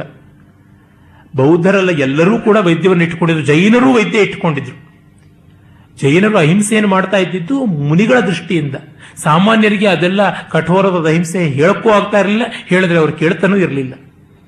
ನಮ್ಮ ಭಾರತೀಯ ಸೊಸೈಟಿ ತುಂಬಾ ಆರೋಗ್ಯಕರವಾಗಿ ಇತ್ತು, ಎಲ್ಲ ಶೇರಿಂಗ್, ಪರಸ್ಪರಂ ಭಾವ ಎಂತಹ ಅನ್ನುವ ದೃಷ್ಟಿಯಲ್ಲಿ ಇದ್ದದ್ದು. ಸುಶ್ರುತ ಶರಕಾದಿಗಳೆಲ್ಲ ಬ್ರಾಹ್ಮಣರಿರ್ತಾನೆ. ಅವರು ಹೇಳ್ತಾರೆ, ಶವ ಆರೋಗ್ಯಕರನಾದ ಮನುಷ್ಯ ಸತ್ತು ಹೋದವನನ್ನ, ಅವನ ಶವವನ್ನ ಕೇಳಿ ತರಬೇಕು. ಇಲ್ಲದೆ ಇದ್ರೆ ಖನನ ಮಾಡಿ ಹೂತಿದ್ರೆ ಗುಟ್ಟಾಗಿ ಕದ್ದುಕೊಂಡು ಬರಬೇಕು ಅಂತಂದ್ರು. ಅಥವಾ ಯಾವನಾದರೂ ಒಬ್ಬ ಅಪರಾಧಿಯನ್ನ, ರಾಜ ಶೂಲಾರೋಹಕ್ಕೋ ಅಥವಾ ಶಿರಶ್ಛೇದನಕ್ಕೋ ಗುರಿಪಡಿಸುವಂತೆ ಇದ್ದರೆ ಆ ತರದ ಸಂದರ್ಭದಲ್ಲಿ ಆ ಶವವನ್ನು ತರಬೇಕು. ತಂದು ಆರೋಗ್ಯಕಾರಿಯಾದ ತರುಣನ ಶವವನ್ನು ತೆಗೆದುಕೊಂಡು ಬಂದು ಅದನ್ನ ಈ ಬೆತ್ತದ ಪಂಜರದಲ್ಲಿ ಇಟ್ಟು ಹರಿಯುವ ನದಿಯ ಅಥವಾ ಯಾವ್ದಾದ್ರು ಕಾಲುವೆ ಅಲ್ಲಿ ಇಡಬೇಕು. ಆಗ ಆ ನೀರಿಗೆ ಅದು ಶವ ಮೆತ್ತಗಾಗುತ್ತೆ, ಮೇಲ್ಮೆಯ ಚರ್ಮ ಕೊಳೆಯುತ್ತೆ. ಆಗ ತೆಂಗಿನ ನಾರಿನಂತ ಜುಂಜಿನಲ್ಲಿ ತೆಗೆದುಕೊಂಡು ಉಜ್ಜಿದರೆ ಆ ಮಾಂಸದ ಭಾಗ ಎಲ್ಲ ಹೋಗಿ ಯಾವುದನ್ನು ನಾವು ಮಸಲ್ಸ್ ಅಂತ ಕಾಣುತ್ತೆ ಅದು ತೋರುತ್ತೆ. ಆಮೇಲೆ ಮತ್ತಷ್ಟು ಉಜ್ಜಿದರೆ ಆಗ ಮೂಳೆ ಇತ್ಯಾದಿ ಎಲ್ಲ ಕಾಣಿಸುತ್ತೆ. ಆಮೇಲೆ ಮತ್ತಷ್ಟು ನೋಡಿಕೊಂಡು ಒಳಗಿರುವ ಶರೀರ ರಚನೆ ಹೇಗೆ ಅಂತ ಅಬ್ಸರ್ವ್ ಮಾಡಬೇಕು ಅಂತ. ಆ ರೀತಿಯಾದ ಡಿಸೆಕ್ಷನ್ ಎಲ್ಲ. ಅದೆಲ್ಲ ಮಾಡಬೇಕಾಗಿ ಬರುತ್ತೆ. ಕೆಲವೊಮ್ಮೆ ಅವನಿಗೆ ರೋಗ ಅಂಟತ್ತೆ. ಈ ದೃಷ್ಟಿಯಿಂದ ಪ್ರತ್ಯೇಕವಾಗಿ ಮಾಡಿತ್ತು. ಈ ಒಂದು ಕಥೆಗಳೆಲ್ಲ ಆಫ್ಲೇಟ್ ಬಂದದ್ದು. ಹಾಗಾಗಿ ಆವತ್ತಿಗೆ ಈ ರೀತಿಯಾದದ್ದೆಲ್ಲ ಆರಂಭವಾಗಿರುವಂಥದ್ದು. ಅಲ್ಲಿ ಅಶ್ವಿನಿ ದೇವತೆಗಳು ದೇವವೈದ್ಯರಾದ ಕಾರಣ ಅವರು ಅಪಾಂಕ್ತೇಯರು ಅಂತ. ಆದರೆ ಯಜ್ಞದಲ್ಲಿ ಅಶ್ವಿನಿ ದೇವತೆಗಳಿಗೆ ಈಗ ಆಹುತಿ ಇದ್ದೇ ಇದೆ. ಆಶ್ವಿನ ಮಂತ್ರಗಳನ್ನೇ ಹೇಳುವಂಥದ್ದು ಉಂಟು. ಈ ಸೋಮಯಾಗ ಆಗುವಾಗ ಪ್ರಾತಃಸವನ, ಮಾಧ್ಯಂದಿನ ಸವನ, ಸಾಯಂ ಸವನ ಅಂತ ಮೂರು ರೀತಿಯಾದ ಸವನಗಳು ಉಂಟು. ಮಾಧ್ಯಂದಿನ ಸವನದಲ್ಲಿ ಅಶ್ವಿನಿಗಳಿಗೆ ಆ ಪ್ರಧಾನವಾದಂಥ ಪ್ರಯಾಜವನ್ನ ಕೊಡಬೇಕು ಅಂತಲೂ ಇದೆ. ಅದು ಚವನ ಮಾಡಿದ್ದು ಅಂತ. ನ್ಯಾಚುರಲಿ ಈ ಒಂದು ವೈದ್ಯಕೀಯ ಇತ್ಯಾದಿಗಳನ್ನು ಪ್ರಧಾನವಾಗಿ ಆಶ್ರಯಿಸಿದಂತಹ ವರ್ಗ ಯಾವ ಒಂದು ಋಷಿವರ್ಗ ಇದೆ, ಭಾರ್ಗವ ವರ್ಗ, ಅವರು ಅದನ್ನ ಪೋಷಿಸುವಂತಹ ದೇವತೆಗಳಿಗೆ ಆಹುತಿ ಕೊಡಬೇಕು ಅಂತ ಪ್ರಪೋಸ್ ಮಾಡಿದ್ರೊಳಗೆ ಅಡ್ಡಿ ಏನೂ ಇಲ್ಲ, ಆಶ್ಚರ್ಯ ಏನೂ ಇಲ್ಲ. ಹೀಗೆ ಆ ಅಶ್ವಿನಿ ದೇವತೆಗಳಿಗೆ ಸೋಮಾಹುತಿಯನ್ನ ಕೊಡುವಂತ ಒಂದು ಯಾಗ ಮಾಡಬೇಕು ಅಂತ. ಅದಕ್ಕೆ ಇಂದ್ರನೇ ಅಡ್ಡಿ ಬಂದ್ಬಿಡ್ತಾನೆ. ಸೋಮವನ್ನ ಕೊಡಬಾರದು ಅಶ್ವಿನಿಗಳಿಗೆ ಅಂತ. ಆಗ ಚ್ಯವನ ತನ್ನ ತಪಶಕ್ತಿಯಿಂದ ಇಂದ್ರನ ವಜ್ರಾಯುಧವೇ ಸ್ತಂಭಿಸುವಂತೆ ಮಾಡಿ ಕಡೆಗೆ ಎಲ್ಲರೂ ಒಪ್ಪಿಕೊಂಡು ಅಶ್ವಿನಿ ದೇವತೆಗಳಿಗೆ ಕೊಡುವುದು ಅಂತ ಅಶ್ವಿನಿ ದೇವತೆಗಳು ಸೂರ್ಯನ ಮಕ್ಕಳು. ಸೂರ್ಯ ಅಶ್ವರೂಪಿಯಾಗಿದ್ದಾಗ ಅವನ ಮೂಗಿನ ಹೊಳ್ಳೆಯಿಂದ ಬಂದಂಥವರು ಅಂತ ಕಥೆ ಉಂಟು. ಸಂಜ್ಞಾದೇವಿ, ನಾನು ನೆನ್ನೆಯೇ ಹೇಳಿದ್ದೆ, ಸಂಜ್ಞಾದೇವಿಗೆ ಸೂರ್ಯನ ತಾಪ ಹೆಚ್ಚಾಗಿ ಹೊರಟೋಗ್ಬಿಟ್ಲು ಅಂತ. ಆಮೇಲೆ ಛಾಯಾದೇವಿಯ ಜೊತೆ ಅವನಿದ್ದ ಮತ್ತೆ ಗುಟ್ಟು ಗೊತ್ತಾಯಿತು. ಆಗ ಸಂಜ್ಞಾದೇವಿಯನ್ನು ಅರಸುತ್ತಾ ಬಂದ. ಸಂಜ್ಞಾದೇವಿ ಅಶ್ವರೂಪಿಣಿಯಾಗಿದ್ದಳು. ಆಗ ಇವನು ಅಶ್ವರೂಪವನ್ನು ತಾಳ್ದ ಅಂತ. ಆಮೇಲೆ ಇಬ್ಬರು ವಾಪಸ್ ಬಂದರು. ಅಶ್ವರೂಪದಲ್ಲಿದ್ದ ಸೂರ್ಯನ ಮೂಗಿನ ಹೊಳ್ಳೆಯಿಂದ ಬಂದದ್ದು ನಾಸತ್ಯರು ಅಂತ ಹೆಸರಾದ ಅಶ್ವಿನಿಗಳು ಅಂತ. ಇವರಿಬ್ಬರು ಸದಾ ಒಟ್ಟಿಗೆ ಇರ್ತಾರೆ ಅನ್ನುವಂಥದ್ದೆಲ್ಲ ಕಥೆ ಬರುತ್ತೆ. ಇಲ್ಲಿ ಕಾಣುವುದೇನೆಂದರೆ, ಒಂದು ಆದಿಭೌತಿಕವಾಗಿ ನೋಡಿದರೆ ಅಶ್ವಿನಿ ದೇವತೆಗಳ ಸ್ಥಾನವನ್ನ ಸೋಮಪೀಠಿಗಳ ಸ್ಥಾನದಲ್ಲಿ ಸ್ಥಿರ ಮಾಡಿತು ಅದರ ಬಳಿಕ ವೈದ್ಯಕೀಯಕ್ಕೆ ಸಿಕ್ಕಂತ ಪ್ರಾಶಸ್ತ್ಯ ಮಹಾತ್ಮ್ಯ, ಒಬ್ಬ ವೈದ್ಯವರ್ಗಕ್ಕೆ ಬರುವಂತ ಋಷಿ ಎಂಥವನಾಗಿದ್ದ ಅಂತ ಗೊತ್ತಾಗುವುದು. ಆದಿದೈವಿಕವಾಗಿ ಈ ಕಥೆಯ ಸ್ವಾರಸ್ಯ ಅಂತೂ ಗೊತ್ತೇ ಇದೆ. ಇನ್ನು ಆಧ್ಯಾತ್ಮಿಕವಾಗಿ ನಮಗೆ ನೋಡಿದಾಗ ಕಾಣುವ ಸ್ವಾರಸ್ಯ ಅಲ್ಲಿರುವ ಜೀವನ ಮೌಲ್ಯ. ಮತ್ತು ಅಶ್ವಿನಿ ದೇವತೆಗಳು ವೈದ್ಯರು. ವೈದ್ಯಕೀಯ ವೃತ್ತಿಯ ಮಹಾತ್ಮ್ಯ, ಅದರ ಪ್ರಾಶಸ್ತ್ಯ, ಅದನ್ನೂ ಕೂಡ ಗೌರವಿಸಬೇಕು ಅಂದರೆ ಅಂದಿನಿಂದ ವೈದ್ಯರು ಪಾಂಕ್ತೇಯರಾದರು ಅಂತ. ಅಡ್ಡ ಪಂಕ್ತಿ ಅವರಿಗೆ ಹೋಯಿತು, ಅವರು ಕೂಡ ಶಿಷ್ಟರು ಅಂತ ಅನ್ನಿಸಿಕೊಂಡ್ರು ಅಂತ. ಇವೆಲ್ಲ ಬೌದ್ಧರಿಗಿಂತ ಎಷ್ಟೋ ಮುಂಚೆ ಆದಂತಹದ್ದು. ಹಾಗಾಗಿ ವೈದ್ಯ ವೃತ್ತಿಯ ಸರ್ಜರಿಯನ್ನೆಲ್ಲ ಅವರು ತಂದು ಕೊಟ್ಟದ್ದು, ಅವರಿಂದ ಬೆಳೆದಂಥದ್ದನ್ನು ನಾವು ತಳ್ಳು ಹಾಕಿಬಿಟ್ಟಿವಿ ಅಂತ. ಹಾಗೆಲ್ಲ ಅಲ್ಲ. ಹದಿನೆಂಟನೇ ಶತಮಾನದವರೆಗೂ ಭಾರತದ ಸರ್ಜರಿ, ವೆಸ್ಟ್ನ ಸರ್ಜರಿಗಿಂತ ಚೆನ್ನಾಗಿತ್ತು ಅನ್ನೋದಕ್ಕೆ ಕೋಲ್ ಬ್ರೂಕ್ಸ್ ಅಂತವರು ಬರೆದ ದಾಖಲೆಗಳಿವೆ. ಧರ್ಮಪಾಲ್ ಅಂತವರು ಅದನ್ನೆಲ್ಲ ಮತ್ತೆ ಅಚ್ಚು ಮಾಡಿಸಿದ್ದಾರೆ. ಇರಲಿ. ಈಗ ನಾವು ಮತ್ತೊಂದು ಚಿಕ್ಕ ಉಪಾಖ್ಯಾನದ ಕಡೆಗೆ ತಿರುಗೋಣ. ಈ ಮಹಾಭಾರತದ ಉಪಾಖ್ಯಾನಗಳ ವೈವಿಧ್ಯದಲ್ಲಿ ರಾಮಾಯಣ ಕೂಡ ಬಂದು ಸೇರಿಕೊಳ್ಳುತ್ತೆ. ರಾಮೋಪಾಖ್ಯಾನ ಅಂತ ಏನಿದೆ? ಅದು ಮಹಾಭಾರತದಲ್ಲಿ ಬರುವಂತಹದ್ದು. ಅಂದ್ರೆ ಮಹಾಭಾರತದೊಳಗೆ ರಾಮಾಯಣ ಕೂಡ ಸೇರಿಕೊಳ್ಳುತ್ತೆ ಅನ್ನುವ ಸ್ವಾರಸ್ಯವನ್ನ ನಾವು ಮರೆಯುವ ಹಾಗಿಲ್ಲ. ಮಹಾಭಾರತದ ಆದಿಪರ್ವದಲ್ಲಿಯೇ ಬರುವಂಥದ್ದು ಸಭಾಪರ್ವದಲ್ಲಿ ಯಾವ ಉಪಾಖ್ಯಾನಗಳು ಇಲ್ಲ. ಆದಿಪರ್ವದಲ್ಲಿ ಬರುವ ಒಂದು ತುಂಬಾ ಆಕರ್ಷಕವಾದ ಉಪಾಖ್ಯಾನ ಎಲ್ಲ ಕಾಲಕ್ಕೂ ಎಲ್ಲರಿಗೂ ಕೂಡ ಪ್ರಯೋಜನಕಾರಿಯಾದಂತಹದ್ದು ಸುಂದೋಪಸುಂದ ವೃತ್ತಾಂತ. ಒಮ್ಮೆ ನಾರದ ಮಹರ್ಷಿಗಳು ಪಾಂಡವರು ಇಂದ್ರಪ್ರಸ್ಥದಲ್ಲಿ ಆಳ್ತಾ ಇದ್ದಾಗ ಬರ್ತಾರೆ. ಈ ನಾರದರು ಅದ್ಭುತವಾದ ವ್ಯಕ್ತಿತ್ವ. ನನಗೆ ನಮ್ಮ ಋಷಿ ಪ್ರಪಂಚದಲ್ಲಿ ಯಾರು ತುಂಬಾ ಇಷ್ಟ ಅಂತ ಹೇಳಿದ್ರೆ ನಾರದ ಅಂತ ಹೇಳ್ತೀನಿ. ತುಂಬಾ ಜನಕ್ಕೆ ನಾರದ ಅಂದ್ರೆ ಜಗಳಗಂಟಕ ಅಂತ. ನಾರದರು ನಿಜವಾಗಿ ಮಹಾಮೌಲ್ಯಮಯವಾದ ಒಬ್ಬ ಬ್ರಹ್ಮಜ್ಞಾನಿ. ನಾರದರ ಕಥೆ ಭಾಗವತದಲ್ಲಿ ತುಂಬಾ ಚೆನ್ನಾಗಿ ಬರುತ್ತೆ. ಆತನ ವಿಷ್ಣು ಭಕ್ತಿಯ ಪರಾಕಾಷ್ಠೆ ಎಂಥದ್ದು ಅಂತ ಗೊತ್ತಾಗುತ್ತೆ. ನಾರದರು ಒಬ್ಬ ಶೂದ್ರ ದಾಸಿಯ ಮಗ. ಆತನನ್ನು ನಾವು ದೇವರ್ಷಿ ಅಂತ ಗೌರವದಿಂದ ಕೊಂಡಾಡ್ಕೊಂಡಿದ್ದೀವಿ. ನಮ್ಮ ಋಷಿಗಳಲ್ಲಿ ಯಾವತ್ತೂ ಜಾತಿ ನೋಡಿ ಮಣೆ ಹಾಕಿದ್ದಲ್ಲದೇ ಅಲ್ಲ. ಮತ್ತೆ ನಾರದರ ವೈಶಿಷ್ಟ್ಯ ಏನಂದ್ರೆ, ಅವರಿಗೆ ಅವರು ಒಂಥರ ಟ್ರೂ ಸಿಟಿಸನ್ ಆಫ್ ಯೂನಿವರ್ಸ್ ತ್ರಿಲೋಕ ಸಂಚಾರಿಗಳು. ಮಾತ್ರವಲ್ಲ, ಅವರಿಗೆ multiple entry visa for all time ಎಕ್ಸ್ಪೈರಿನೇ ಇಲ್ಲದೆ ಎಲ್ಲೆಲ್ಲ ಕಡೆಗೂ ಇದ್ದದ್ದು. ರಾಕ್ಷಸರ ಹತ್ರಕ್ಕೂ ಹೋಗ್ತಾ ಇದ್ರು, ದೇವತೆಗಳ ಹತ್ರಕ್ಕೂ ಹೋಗ್ತಾ ಇದ್ರು, ಮನುಷ್ಯರ ಹತ್ರಕ್ಕೂ ಹೋಗ್ತಾ ಇದ್ರು. ಸಿದ್ಧ, ಕಿನ್ನರ, ಕಿಂಪುರುಷ, ಯಕ್ಷ, ಚಾರಣ, ಎಲ್ಲರ ಹತ್ರವೂ ಅವ್ರಿಗೆ ಹೋಗ್ತಾ ಇದ್ರು. ಎಲ್ಲರಿಗೂ ಬೇಕಾದವರಾಗಿದ್ರು. ಅಂದರೆ, ಒಬ್ಬ ಬ್ರಹ್ಮಜ್ಞಾನಿ ಲೋಕ ಸಂಗ್ರಹಿಕ ದೃಕ್ಕಾದರೆ ಆತ ಎಲ್ಲರ ಜೊತೆ ಇರ್ತಾನೆ ನಾನು ಕಂಡಂತೆ ನಾರದರ ಬಗ್ಗೆ ಪ್ರಶಂಸೆಯ ಪದ್ಯವನ್ನ ಒಬ್ಬರೇ ಒಬ್ಬರು ಡಿ ವಿ ಜಿ ಬರೆದಿದ್ದಾರೆ, ಇನ್ಯಾರೂ ಬರೆದಿಲ್ಲ. ಬಹಳ ಹಿಂದೆ ಅವರು ಚಿಕ್ಕ ವಯಸ್ಸಲ್ಲಿ ಬರೆದಿದ್ದು ಕೇತಕಿ ವನದಲ್ಲಿ ಒಂದು ಕಂದ ಪದ್ಯ ಇದೆ ನಾರದರ ಬಗ್ಗೆ. ಆ ಪದ್ಯವನ್ನು ನೋಡಿದ ಮೇಲೆ ನನಗೆ ನಾರದರ ಬಗ್ಗೆ ಸೀರಿಯಸ್ ಆಗಿ ಯೋಚನೆ ಮಾಡಬೇಕು ಅಂತ ಅನಿಸಿತು ನೋಡಿ, ನಾರದ ಇದ್ದಲ್ಲಿ ವಿನೋದ ಇದ್ದೇ ಇರುತ್ತೆ. ಹಾಸ್ಯರಸ ಯಾರಿಗಿರುತ್ತೆ? ಯಾರು ಸಂದರ್ಭದಿಂದ ಆಚೆ ನಿಲ್ಲಬಲ್ಲರೋ ಅವರಿಗೆ ಇರುತ್ತೆ ನಗು ಯಾವಾಗ ಬರುತ್ತೆ? When you come out of the situation then only you laugh at it when you involve in the situation you become emotionally disturbed ಹಾಸ್ಯ ಅನ್ನೋದು ತನ್ನನ್ನು ತಾನು ನೋಡಿ ನಗುವಂತಹದ್ದು ಅಥವಾ ಬೇರೊಬ್ಬರನ್ನು ನೋಡಿ ನಗುವಂಥದ್ದು ಎರಡು ವಿಧ ಅಂತ ಭರತ ಹೇಳಿದ. ಆತ್ಮಸ್ಥ, ಪರಸ್ಥ ಅಂತ. ನಾರದರು ಆತ್ಮಸ್ಥಹಾಸ ಪರಸ್ಥಹಾಸ ಎರಡೂ ಮಾಡಬಲ್ಲವರಾಗಿದ್ರು. ಆ ವಿನೋದ ಪ್ರಜ್ಞೆ, ಆ ನಗು ಬಹಳ ಬಹಳ ಬ್ರಹ್ಮಾನಂದಕ್ಕೆ ಹತ್ತಿರವಾದಂಥದ್ದು. ಮತ್ತೆ ಅವರಿಗೆ ಇನ್ನೊಂದು ಇತ್ತು. ಮಿಕ್ಕ ಋಷಿಗಳಿಗಿಲ್ಲದ್ದು ಗಾನ ಪ್ರಜ್ಞೆ ನೋಡಿ, ಸಂಗೀತ ಮತ್ತು ಹಾಸ್ಯ ಎರಡೂ ಸೇರಿಬಿಟ್ರೆ ಜನಪ್ರಿಯತೆಗೆ ಇನ್ನೇನಾದ್ರೂ ಕೊರತೆ ಇದೆಯಾ? ಸಂಗೀತ ಅಂದ್ರೆ ನಾನು ಪ್ರಾಚೀನ ಅರ್ಥದಲ್ಲಿ ಗೀತಂ ನೃತ್ತಂ ತಥಾವಾದ್ಯಂ ತಯಂ ಸಂಗೀತ ಮುಚ್ಯತೆ ಅಂತ. ನಾರದರು ಗೆಜ್ಜೆ ಕಟ್ಟಿಕೊಂಡು, ವೀಣೆ, ಮಹತಿ ವೀಣೆಯನ್ನು ನುಡಿಸಿಕೊಂಡು, ಹಾಡಿಕೊಂಡು ಬರ್ತಾ ಇದ್ರು. ನೃತ್ಯ ಗೀತ, ವಾದ್ಯ ಮೂರೂ ಸೇರಿ ಇರ್ತಾ ಇದ್ದದ್ದು, ಸಂಕೀರ್ತನಗಳನ್ನು ಮಾಡಿಕೊಂಡು ಬರ್ತಾ ಇದ್ರು. ಅದು ಅಭ್ಯಪಾರಿ ಕೃತಿಗಳನ್ನೆಲ್ಲ ಮಹಾವಿಷ್ಣುವನ್ನ ಸ್ತೋತ್ರ ಮಾಡುವಂಥ, ರಮಣೀಯವಾದಂಥ ಆ ಗಾನಕ್ರಮ ಅವರದಾಗಿತ್ತು. ಈ ಮಧ್ಯದಲ್ಲಿ ಜಪ ಬೇರೆ ಮಾಡ್ತಾ ಇದ್ರಂತೆ. ಅಂದರೆ ಅವರಿಗೆ ಎಲ್ಲವೂ ಕೂಡ ಪೂರಕವಾಗಿತ್ತು ಬ್ರಹ್ಮ ಮಾನಸ ಪುತ್ರ ಅಂತ. ಆತ ಮೂರು ಲೋಕಗಳನ್ನ ಈ ಒಳ್ಳೆಯ ಹಾಸ್ಯ ಪ್ರಜ್ಞೆ, ಭಕ್ತಿಯ ಪ್ರವರ್ತಕರು ಅವರು. ನಾರದ ಭಕ್ತಿ ಸೂತ್ರಗಳು ಬಹಳ ವಿಶೇಷವಾದಂತಹದ್ದು ಹಾಸ್ಯ ಭಕ್ತಿ, ರಕ್ತಿ ಎಲ್ಲ ಸೇರಿದರೆ ಲೋಕಕ್ಕೆ ಯಾಕೆ ಬೇಡವಾಗ್ತಾರೆ? ಮತ್ತೆ ಎಲ್ಲವನ್ನೂ ಲೋಕ ಕಲ್ಯಾಣಕ್ಕಾಗಿ ವಿನೋದ ಮಾಡುವುದು. ಬೇರೆ ಬೇರೆ ತಂತ್ರಗಳನ್ನು ಹೂಡುವಂಥದ್ದು. ನೋಡಿ, ಭಸ್ಮಾಸುರನಂಥವನು. ಅವನಿಗೆ ವರ ಕೊಟ್ಟ ಶಿವನ ತಲೆ ಮೇಲೆ ಕೈಯಿಡಕ್ಕೆ ಹೋದಂಥವನು. ಪುರಾಣದ ಕಥೆಗಳ ಪ್ರಕಾರ, ಕೆಲವು ಪುರಾಣಗಳ ಕಥೆಗಳ ಪ್ರಕಾರ ಬರುವಂಥದ್ದು ಅತಕಶ್ಯಪ ಪ್ರಜಾಪತಿಯ ಮಗ. ಅವನ ಹೆಸರು ವೃಕಾಸುರ ಅಂತ. ಆತ ಶಿವನಿಗೆ ದಿನವೂ ಭಸ್ಮ ತರೋದಿಕ್ಕೆ ನಿಯಮಿತನಾಗಿರ್ತಾನೆ. ಒಮ್ಮೆ ಭಸ್ಮವೇ ಸಿಗೋದಿಲ್ಲ. ಆತ ಬಂದು ಶಿವನಿಗೆ ಕೇಳ್ತಾನೆ, ಭಸ್ಮ ತರೋಕ್ಕೆ ನನ್ನ ಹತ್ರ ಭಸ್ಮವೇ ಸಿಗಲಿಲ್ಲ, ಎಲ್ಲಿಯೂ ಕೂಡ ಅಂತ. ಅಯ್ಯೋ, ನಿನ್ನ ಕೈ ಇಟ್ಟಲ್ಲಿ ಭಸ್ಮ ಸಿಗುತ್ತಪ್ಪ ಕೈ ಇಟ್ಟಲ್ಲಿ ಭಸ್ಮ ಆಗುತ್ತೆ ಅಂತ ವರ ಕೊಟ್ಟ. ಅದನ್ನು ಶಿವನ ಮೇಲೆ ಪ್ರಯೋಗ ಮಾಡೋದಕ್ಕೆ ಬಂದುಬಿಟ್ಟ.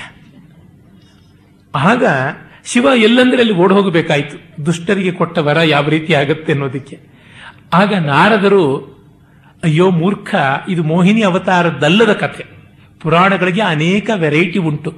ನಾವು ಸೀರಿಯಸ್ ಆಗಿ ಇದೆಲ್ಲ ಕೂಡ ಕನ್ಫ್ಯೂಷನ್ ಕಾಂಟ್ರಡಿಕ್ಷನ್ ಅಂತ ಹೇಳಬೇಡಿ. ಒಂದೊಂದು ಸತ್ಯವನ್ನ ಒಂದೊಂದು ರೀತಿ ಹೇಳೋದಕ್ಕೆ. ನಾವು ಯಾವತ್ತಾದ್ರೂ ಮೊನ್ನೆ ದಿವಸ ಬಾಲುಮುರಳಿಯವರು ಹಾಗೆ ಕಲ್ಯಾಣಿ ರಾಗ ಹಾಡಿದ್ರು, ಇವತ್ತು ಹಾಗೆ ಹಾಡಲಿಲ್ಲ ಅಂತ ಅನ್ನೋದಿಲ್ಲ. ಬೇರೆ ತರ ಹಾಡಿದ್ರು, ಚೆನ್ನಾಗಿ ಹಾಡಿದ್ರು ಅಂತ ಅಂದ್ಕೋತೀವಿ. ಒಂದೊಂದು ರೀತಿ ಒಂದೊಂದು ತರ ಮಾಡುವಂಥದ್ದು. ನನಗೆ ಒಂದು ಸಂದರ್ಭ ಜ್ಞಾಪಕ ಬರುತ್ತೆ. ನನ್ನದೇ ಒಂದು ಕ್ಯಾಸೆಟ್ ರೆಕಾರ್ಡ್ ಆಗ್ತಾ ಇತ್ತು. ಎಂ ಎಸ್ ಶೀಲಾ ಅವರು ಅದರೊಳಗೆ ಆಂದೋಳಿಕ ರಾಗದ ಪ್ಯಾಸೇಜ್ ಬರುತ್ತೆ. ಆ ರಾಗದ ಹೆಸರು ಬರೋ ತರ ಕೃತಿ ರಚನೆ ಮಾಡಿದ್ದೆ. ಆಂದೋಳಿಕ ರಾಗದ ಆಂದೋಳಿಕ ಅಂತ ಹೇಳುವ ಪದದಲ್ಲಿ ತುಂಬಾ ಅದ್ಭುತವಾಗಿ ಆಂದೋಳಿಕ ಸಂಚಾರ ಮಾಡಿದ್ರು. ಆದರೆ ರೆಕಾರ್ಡಿಂಗ್ ನೋಡಿಕೊಳ್ಳೋರು ಇಲ್ಲಿ ಎಲ್ಲೋ ಒಂದು ಕಡೆ ವಾಯ್ಸ್ ಸ್ವಲ್ಪ ಬಿದ್ದೋಯ್ತು, ಮತ್ತೊಂದು ಟೇಕ್ ಅಂದ್ಬಿಟ್ರು. ಅಯ್ಯೋ, ತುಂಬಾ ಚೆನ್ನಾಗಿರೋ ಆಂದೋಳಿಕ ಹೊರಟೋಗ್ಬಿಡ್ತಲ್ಲ ಅಂತ. ಮತ್ತೆ ಇನ್ನೊಂದು ಇನ್ನೊಂದು ತುಂಬಾ ಚೆನ್ನಾಗಿರುವ ರೀತಿಯಲ್ಲಿ ಹೇಳಿದ್ರು. ಅರೆ, ಮೊದಲಿನ ರೀತಿಯಲ್ಲಿ ಹೇಳಲಿಲ್ಲ.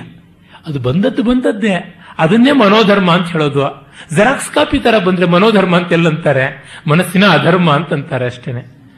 ಹಾಗಾಗಿ ಒಂದೊಂದು ಪುರಾಣ ಕಥೆಗಳು ಭಿನ್ನ ಭಿನ್ನವಾಗಿದೆ ಅಂತ. ಇವೆಲ್ಲ ಬೇರೆ ಬೇರೆ ತರ ಇದೆ ಅಂತ ಗೋಳಾಡುವಂಥದ್ದಲ್ಲ. ಹತ್ತು ದಿವಸ ಮುಂದೆ ಶರ್ಟ್ ಹಾಕೊಂಡು ಬಂದ್ರೆ ಬೆವರ ನಾಟ ವಾಸನೆ ಬರುತ್ತಷ್ಟೇ. ಒಂದೊಂದು ದಿವಸ ಒಂದೊಂದು ಶರ್ಟ್ ಹಾಕೊಳ್ಬೇಕು ನಮ್ಮ ಪುರಾಣಗಳು ಅದೇ ರೀತಿ. ಒಂದೊಂದು ಪುರಾಣದಲ್ಲಿ ಒಂದೊಂದು ರೀತಿ ಕಥೆಗಳಿವೆ. ಅದು ನಮ್ಮ ಶ್ರೀಮಂತಿಕೆಯನ್ನು ತೋರಿಸುತ್ತೆ. ದಟ್ಟ ದಾರಿದ್ರ್ಯವನ್ನು ತೋರಿಸೋದಿಲ್ಲ. ಮೂರು ಲೋಕಕ್ಕೋದ್ರೂ ಬೈಬಲ್ಲು, ಕುರಾನ್ ಒಂದೇ ತರ ಇರುತ್ತೆ. ಅದು ಅವ್ರು ಪಡ್ಕೊಂಡು ಬಂದ ದೌರ್ಭಾಗ್ಯ. ಅದಕ್ಕೆ ನಾವೇನ್ ಮಾಡೋಣ?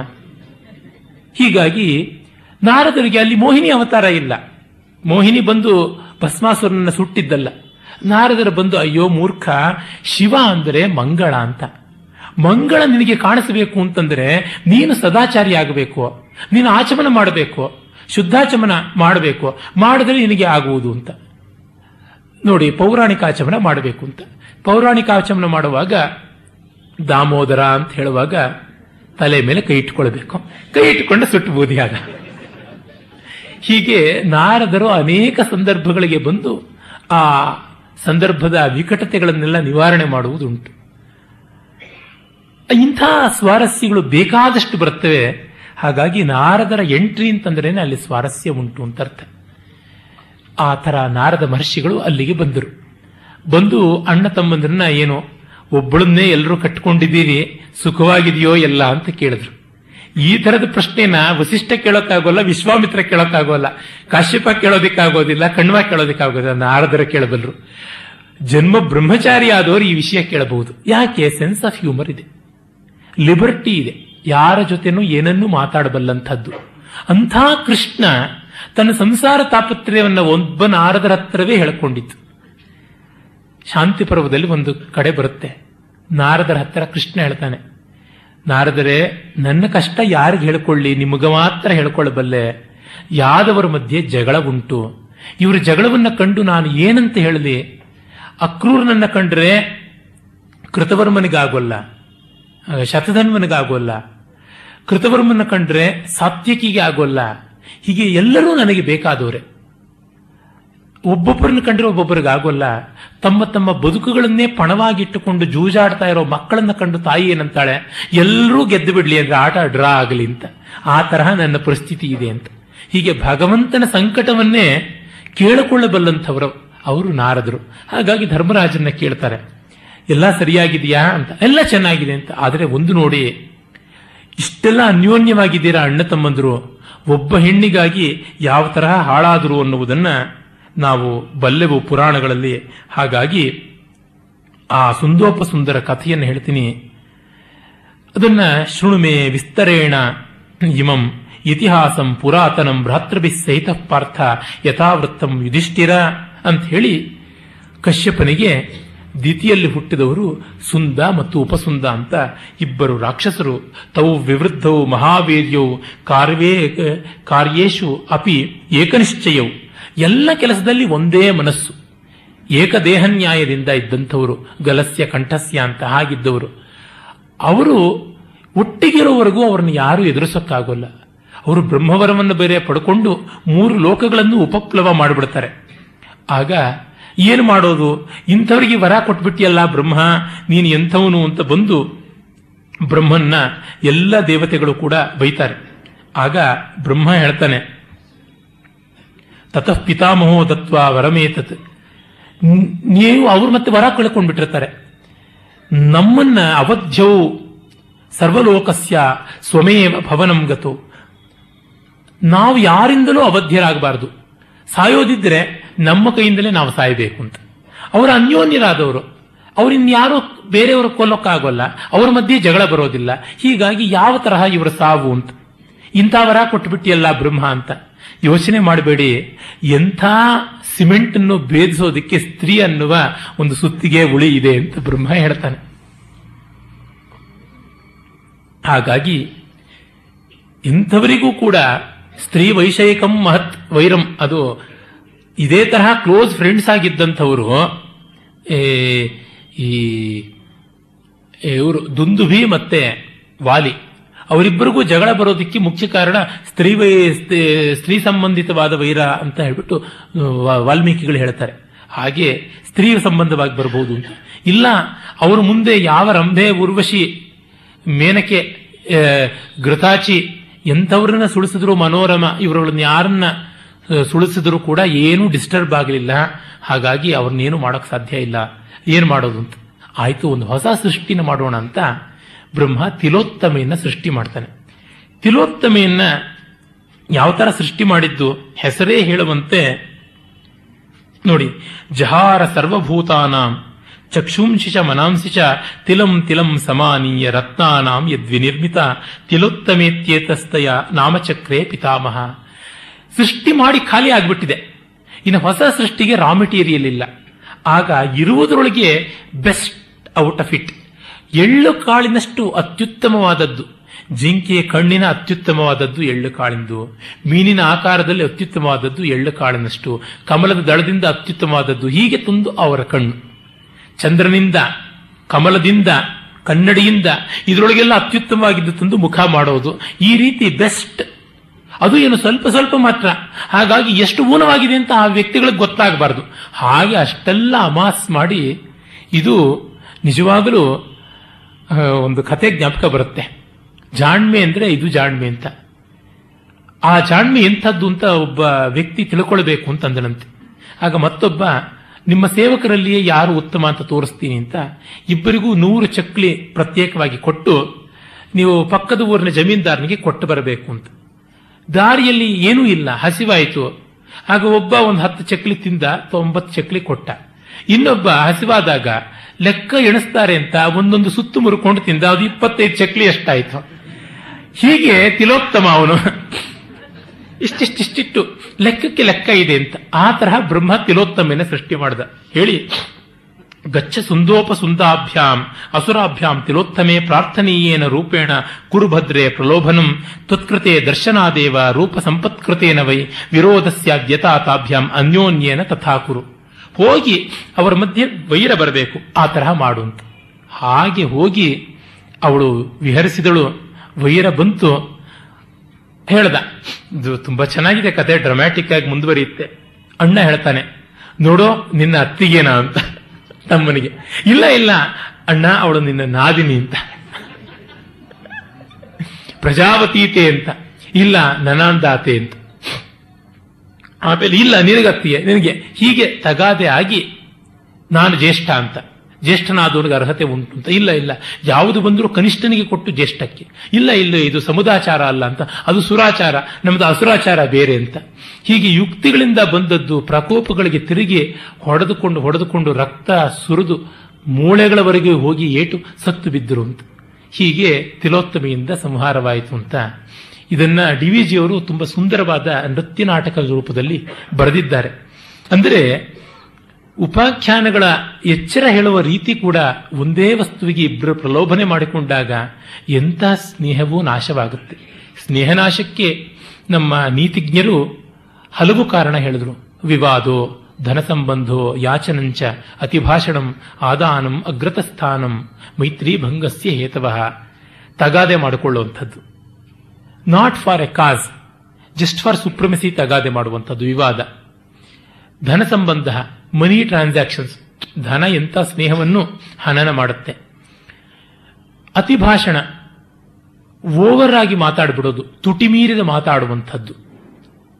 ಅಗ್ರತ ಸ್ಥಾನಂ ಆಮೇಲಿಂದ ಒಬ್ಬ ಮುಂದುವರೆದು ಬಿಟ್ಟಾಗ ಇನ್ನೊಬ್ಬನಿಗೆ ಅಸೂಯೆ ಬರಬಹುದು. ಆದಾನಂ, ಒಬ್ಬನೇ ಸದಾ ತೆಗೆದುಕೊಳ್ತಾ ಇರ್ತಕ್ಕಂಥದ್ದು. ಇವೆಲ್ಲ ಕೂಡ ಮೈತ್ರಿ ಭಂಗ ಅಂತ, ಹಾಗೆ ಮೈತ್ರಿ ಭಂಗವಾಯಿತು ಅಂತ ನಾಳೆ ಕೆಲವು ಉಪಾಖ್ಯಾನಗಳು ನೋಡೋಣ. ಓಂ ತತ್ಸತ್. ಉಪಾಖ್ಯಾನಗಳ ಮೊದಲ ಕಂತಿನ ಕಡೆಯ ಭಾಷಣ. ಉಪಾಖ್ಯಾನಗಳ ವೈವಿಧ್ಯ ಸ್ವಾರಸ್ಯ ಅನೇಕ ಅಂತ ಹೇಳಿದ್ದೆ. ಅದರಲ್ಲಿ ವಿಶೇಷವಾಗಿ ಆದಿಪರ್ವ, ವನಪರ್ವ ಶಾಂತಿ ಪರ್ವ ಈ ಮೂರು ಪರ್ವಗಳಲ್ಲಿ ಬರುವಂತಹ ಉಪಾಖ್ಯಾನಗಳ ಸಂಖ್ಯೆ ತುಂಬಾ ದೊಡ್ಡದು.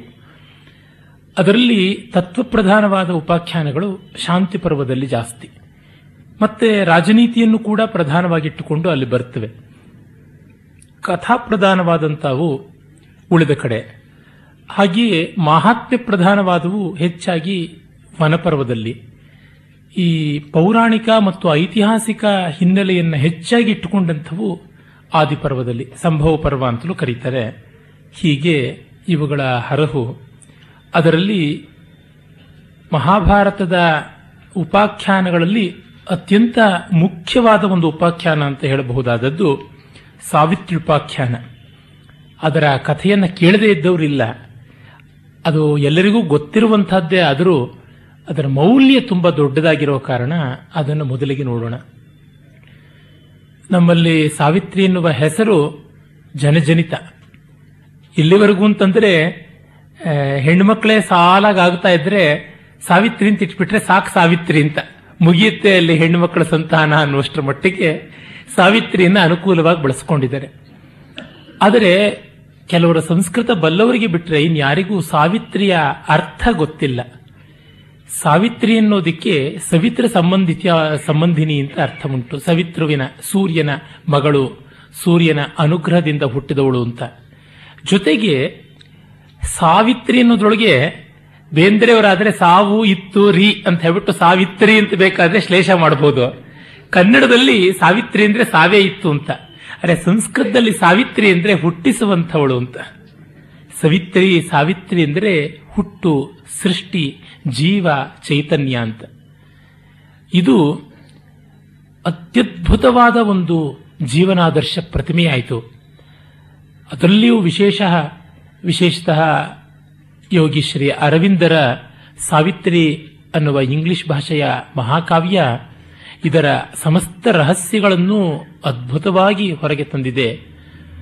ಹತ್ತತ್ರ ಇಪ್ಪತ್ತು ಸಾವಿರ ಪಂಕ್ತಿಗಳಿರುವಂತಹ ಆ ಕಾವ್ಯದಲ್ಲಿ Savitri a symbol and legend ಅಂತ, ಎ ಲೆಜೆಂಡ್ ಅಂಡ್ ಸಿಂಬಲ್ ಅಂತಲೇ ಅಲ್ಲಿ ಅದೊಂದು ಪೌರಾಣಿಕ ಕಥೆ, ಆದರೆ ಬಹಳ ದೊಡ್ಡ ಸಂಕೇತ ಅಂತ ತೋರ್ಪಡಿಸ್ತಾರೆ.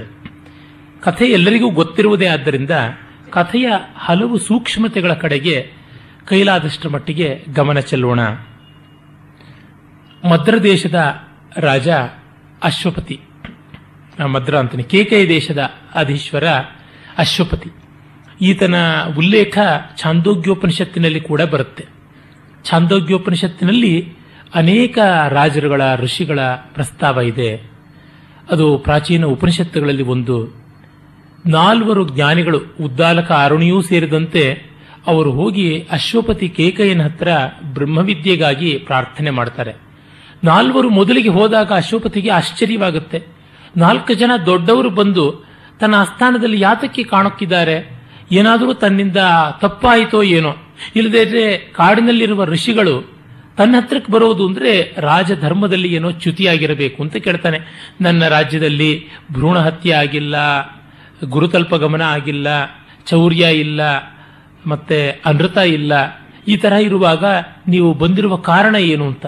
ಅದು ಯಾವುದೂ ಇಲ್ಲ, ಅದು ಗೊತ್ತೇ ಇದೆಯಪ್ಪ, ನಮಗೆ ಜ್ಞಾನ ಬೇಕಾಗಿತ್ತು ಅಂತ. ಯಾವುದು ಅಂದ್ರೆ ಬ್ರಹ್ಮವಿದ್ಯೆಗೆ ಸಂಬಂಧಪಟ್ಟಂತ ರಹಸ್ಯಗಳನ್ನು ತಿಳಿಯಬೇಕು. ಮರುದಿವಸ ಬನ್ನಿ, ಇಂದು ರಾಜ್ಯದ ವ್ಯವಸ್ಥೆಯನ್ನು ನೋಡಬೇಕಾಗಿದೆ ಅಂತ ಹೇಳ್ತಾನೆ. ಮರುದಿವಸ ಅವರು ಸಮಿತ್ಪಾಣಿಗಳಾಗಿ ಬರ್ತಾರೆ. ವಯಸ್ಸಾದಂತಹ ಋಷಿಗಳು ಹೊಸತಾಗಿ ಉಪನಯನ ಮಾಡಿಕೊಳ್ಳುವ ಒಟುವಿನ ವೇಷದಲ್ಲಿ ಬರ್ತಾರೆ ಇದು ಜ್ಞಾನಕ್ಕೆ, ಜ್ಞಾನ ದಾಹಕ್ಕೆ ದೊಡ್ಡ ಸಂಕೇತ. ಜ್ಞಾನವನ್ನು ಪಡ್ಕೊಳ್ಬೇಕು ಅನ್ನೋನು ಯಾವ ವರ್ಷದಲ್ಲಿಯೂ ಹಿಂಜರಿಯದೆ ವಿದ್ಯಾರ್ಥಿಯಾಗಿ ಬರಬೇಕು ಅಂತ. ಡಿ ವಿ ಅವರು ಅವರ ಜ್ಞಾಪಕ ಚಿತ್ರಶಾಲೆಯಲ್ಲಿ ಬರೀತಾರೆ, ಪ್ರೊಫೆಸರ್ ಎಂ ಹಿರಿಯಣ್ಣನವರು, ಇಲ್ಲಿಯೇ ಅವರ ಭಾವಚಿತ್ರ ಇದೆ. ಅವರು ಪರಮ ನಿರ್ಮತ್ಸರರಾದ ವಿಶಾಲ ಹೃದಯಗಳಾದ ಧೀಮಂತರು ಅವರು ರಿಟೈರ್ಡ್ ಆದಮೇಲೆ ಕೂಡ ಶಾಸ್ತ್ರ ಸಂದೇಹಗಳನ್ನು ಪರಿಹಾರ ಮಾಡಿಕೊಳ್ಳೋದಕ್ಕೆ ಪಾಠಶಾಲೆಯ ಪಂಡಿತರಲ್ಲಿ ಅಗ್ರೇಸರರಾಗಿದ್ದವರು ಆಗ ಲಕ್ಷ್ಮೀಪುರಂ ಶ್ರೀನಿವಾಸಾಚಾರ್ಯರು. ಅವ್ರ ಹತ್ತಿರಕ್ಕೆ ಹೋಗ್ತಾ ಇದ್ರಂತೆ. ಎ ಆರ್ ಕೃಷ್ಣಶಾಸ್ತ್ರಿಗಳು ವೇದಾಂತಾದಿ ವಿಷಯಗಳನ್ನು ತಿಳ್ಕೊಳ್ಬೇಕು ಅಂತ ಮಡಿ ಬಟ್ಟೆ ಉಟ್ಟುಕೊಂಡು ಪಾಠಶಾಲೆಗೆ ಹೋಗಿ ಬರ್ತಾ ಇದ್ರಂತೆ. ಅದು ದೊಡ್ಡವರು ತೋರಿಸಿಕೊಟ್ಟ ದಾರಿ. ಆ ವಿನಯ ಅದು ಬೇಕಾದಂಥದ್ದು. ನಮ್ಮ ಎಸ್ ಕೆ ರಾಮಚಂದ್ರಾಯರು ತಮಿಳಿನ ದಿವ್ಯ ಪ್ರಬಂಧಗಳು ಕಲಿಯಬೇಕು ಅಂದರೆ ಅದು ಸಂಪ್ರದಾಯಬದ್ಧವಾಗಿ ತಿಳ್ಕೊಳ್ಬೇಕು ಅಂತ ಹೆಮ್ಮಿಗೆ ದೇಶಿಕಾಚಾರ್ಯರ ಹತ್ರ ಶಾಸ್ತ್ರೀಯವಾದ ರೀತಿಯಲ್ಲಿ ಹೋಗಿ ಕಲ್ತ್ಕೊಂಡ್ರು. ಹೆಮ್ಮಿಗೆ ದೇಶಿಕಾಚಾರ್ಯರು ದೊಡ್ಡ ವಿದ್ವಾಂಸರು. ಈಗ ಅವರನ್ನೆಲ್ಲ ಸ್ಮರಿಸುವಂತವರು ಇಲ್ಲವಾಗಿದ್ದಾರೆ. ಅವರ ಹಳಗನ್ನಡದಲ್ಲಿ, ಸಂಸ್ಕೃತದಲ್ಲಿ, ತಮಿಳಿನಲ್ಲಿ ತಲಸ್ಪರ್ಶಿಯಾದ ಪಾಂಡಿತ್ಯ ಇದ್ದಂಥವರು.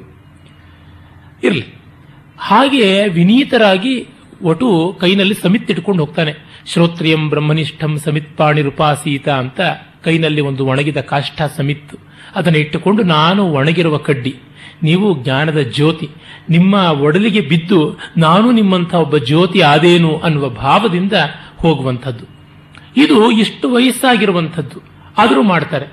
ಈ ಬಗೆಗೆ ಕುಣಿಗಲ್ ರಾಮಶಾಸ್ತ್ರಿಗಳ ಜೀವನದ ಒಂದು ಘಟನೆ ತುಂಬಾ ಸ್ಮರಣೀಯವಾಗಿದೆ. ಅದು ಡಿ ವಿ ಜಿಯವರು ತಮ್ಮ ಜ್ಞಾಪಕ ಚಿತ್ರಶಾಲೆಯಲ್ಲಿ ಉಲ್ಲೇಖ ಮಾಡಿದ್ದಾರೆ. ಎಂ ಎಸ್ ಪುಟ್ಟಣ್ಣನವರು ಕುಣಿಗಲ್ ರಾಮಶಾಸ್ತ್ರಿಗಳ ಚರಿತ್ರೆ ಅಂತ ಒಂದು ಪುಸ್ತಕವು ಬರೆದಿದ್ದಾರೆ. ಸುಮಾರು ಐವತ್ತು ವರ್ಷಗಳ ಕೆಳಗೆ ಅದು ಅಚ್ಚಾಗಿ ಕಂಡಿದ್ದು. ಅದಕ್ಕೂ ಹಿಂದಿ ಅಚ್ಚಾಗಿತ್ತು. ನಾನು ಕಂಡಂತ ಎಡಿಷನ್ ಐವತ್ತೆರಡನೇದು ಏನೋ. ಮೈಸೂರಿನಲ್ಲಿ ಕುಣಿಗಲ್ ರಾಮಶಾಸ್ತ್ರಿಗಳು ಅಂತ ಬಹಳ ಪ್ರಗಲ್ಭರಾದ ವಿದ್ವಾಂಸರಿದ್ದರು. ಅವರು ಚಿಕ್ಕ ವಯಸ್ಸಿಗೆ ಇಲ್ಲಿಗೆ ಪುಣೆಗೆ ಹೋಗಿ ಅಲ್ಲಿ ಮಾರ್ತಂಡ ಶಾಸ್ತ್ರಿಗಳು ಆ, ಮಾರ್ತಂಡ ಶಾಸ್ತ್ರಿಗಳು ಮಾರ್ತಂಡ ಶಾಸ್ತ್ರಿಗಳು ಅಂತ ದೊಡ್ಡ ವಿದ್ವಾಂಸರಿದ್ದರು. ಅವರ ಹತ್ರ ತರ್ಕವನ್ನು ಅಭ್ಯಾಸ ಮಾಡಿ, ಮತ್ತೆ ಮೈಸೂರಿಗೆ ಬಂದು ಶ್ರೀನಿವಾಸಾಚಾರ್ಯರು ಅಂತ ಇನ್ನೊಬ್ಬರ ಹತ್ರ ಅಭ್ಯಾಸ ಮಾಡಿ, ಕಡೆಗೆ ವೇದಾಂತವನ್ನು ತಿಳ್ಕೊಂಡು ವೇದಾಂತ ನ್ಯಾಯಗಳಲ್ಲಿ ಅಸಮಾನ ಪಾಂಡಿತ್ಯ ಪಡೆದವರಾಗಿದ್ದರು ಅವರ ಮಗನೇ ಶೃಂಗಗಿರಿ ಪೀಠಾಧಿಪತಿಯಾದಂತಹ ಶಿವಾಭಿನವ ಸಚ್ಚಿದಾನಂದೇಂದ್ರ ಸರಸ್ವತಿ, ಶಿವಾಭಿನವ ನರಸಿಂಹಭಾರತಿ ಸ್ವಾಮಿಗಳು ಅಂತ ಪ್ರಸಿದ್ಧರಾದವರು. ಅವರು ಅಪರಶಂಕರ ಅಂತ ಖ್ಯಾತಿಯನ್ನು ಪಡೆದರು. ಸದಾಶಿವ ಬ್ರಹ್ಮೇಂದ್ರರ ಜೀವನ ಅವರ ಮೇಲೆ ತುಂಬಾ ಪ್ರಭಾವ ಬೀರಿ ಅವರು ಆ ದಿಕ್ಕಿನಲ್ಲಿ ಪ್ರವರ್ತಿಸಿದರು ಯೋಗವನ್ನ ಮತ್ತು ಆತ್ಮಾನುಸಂಧಾನವನ್ನ. ಶಂಕರ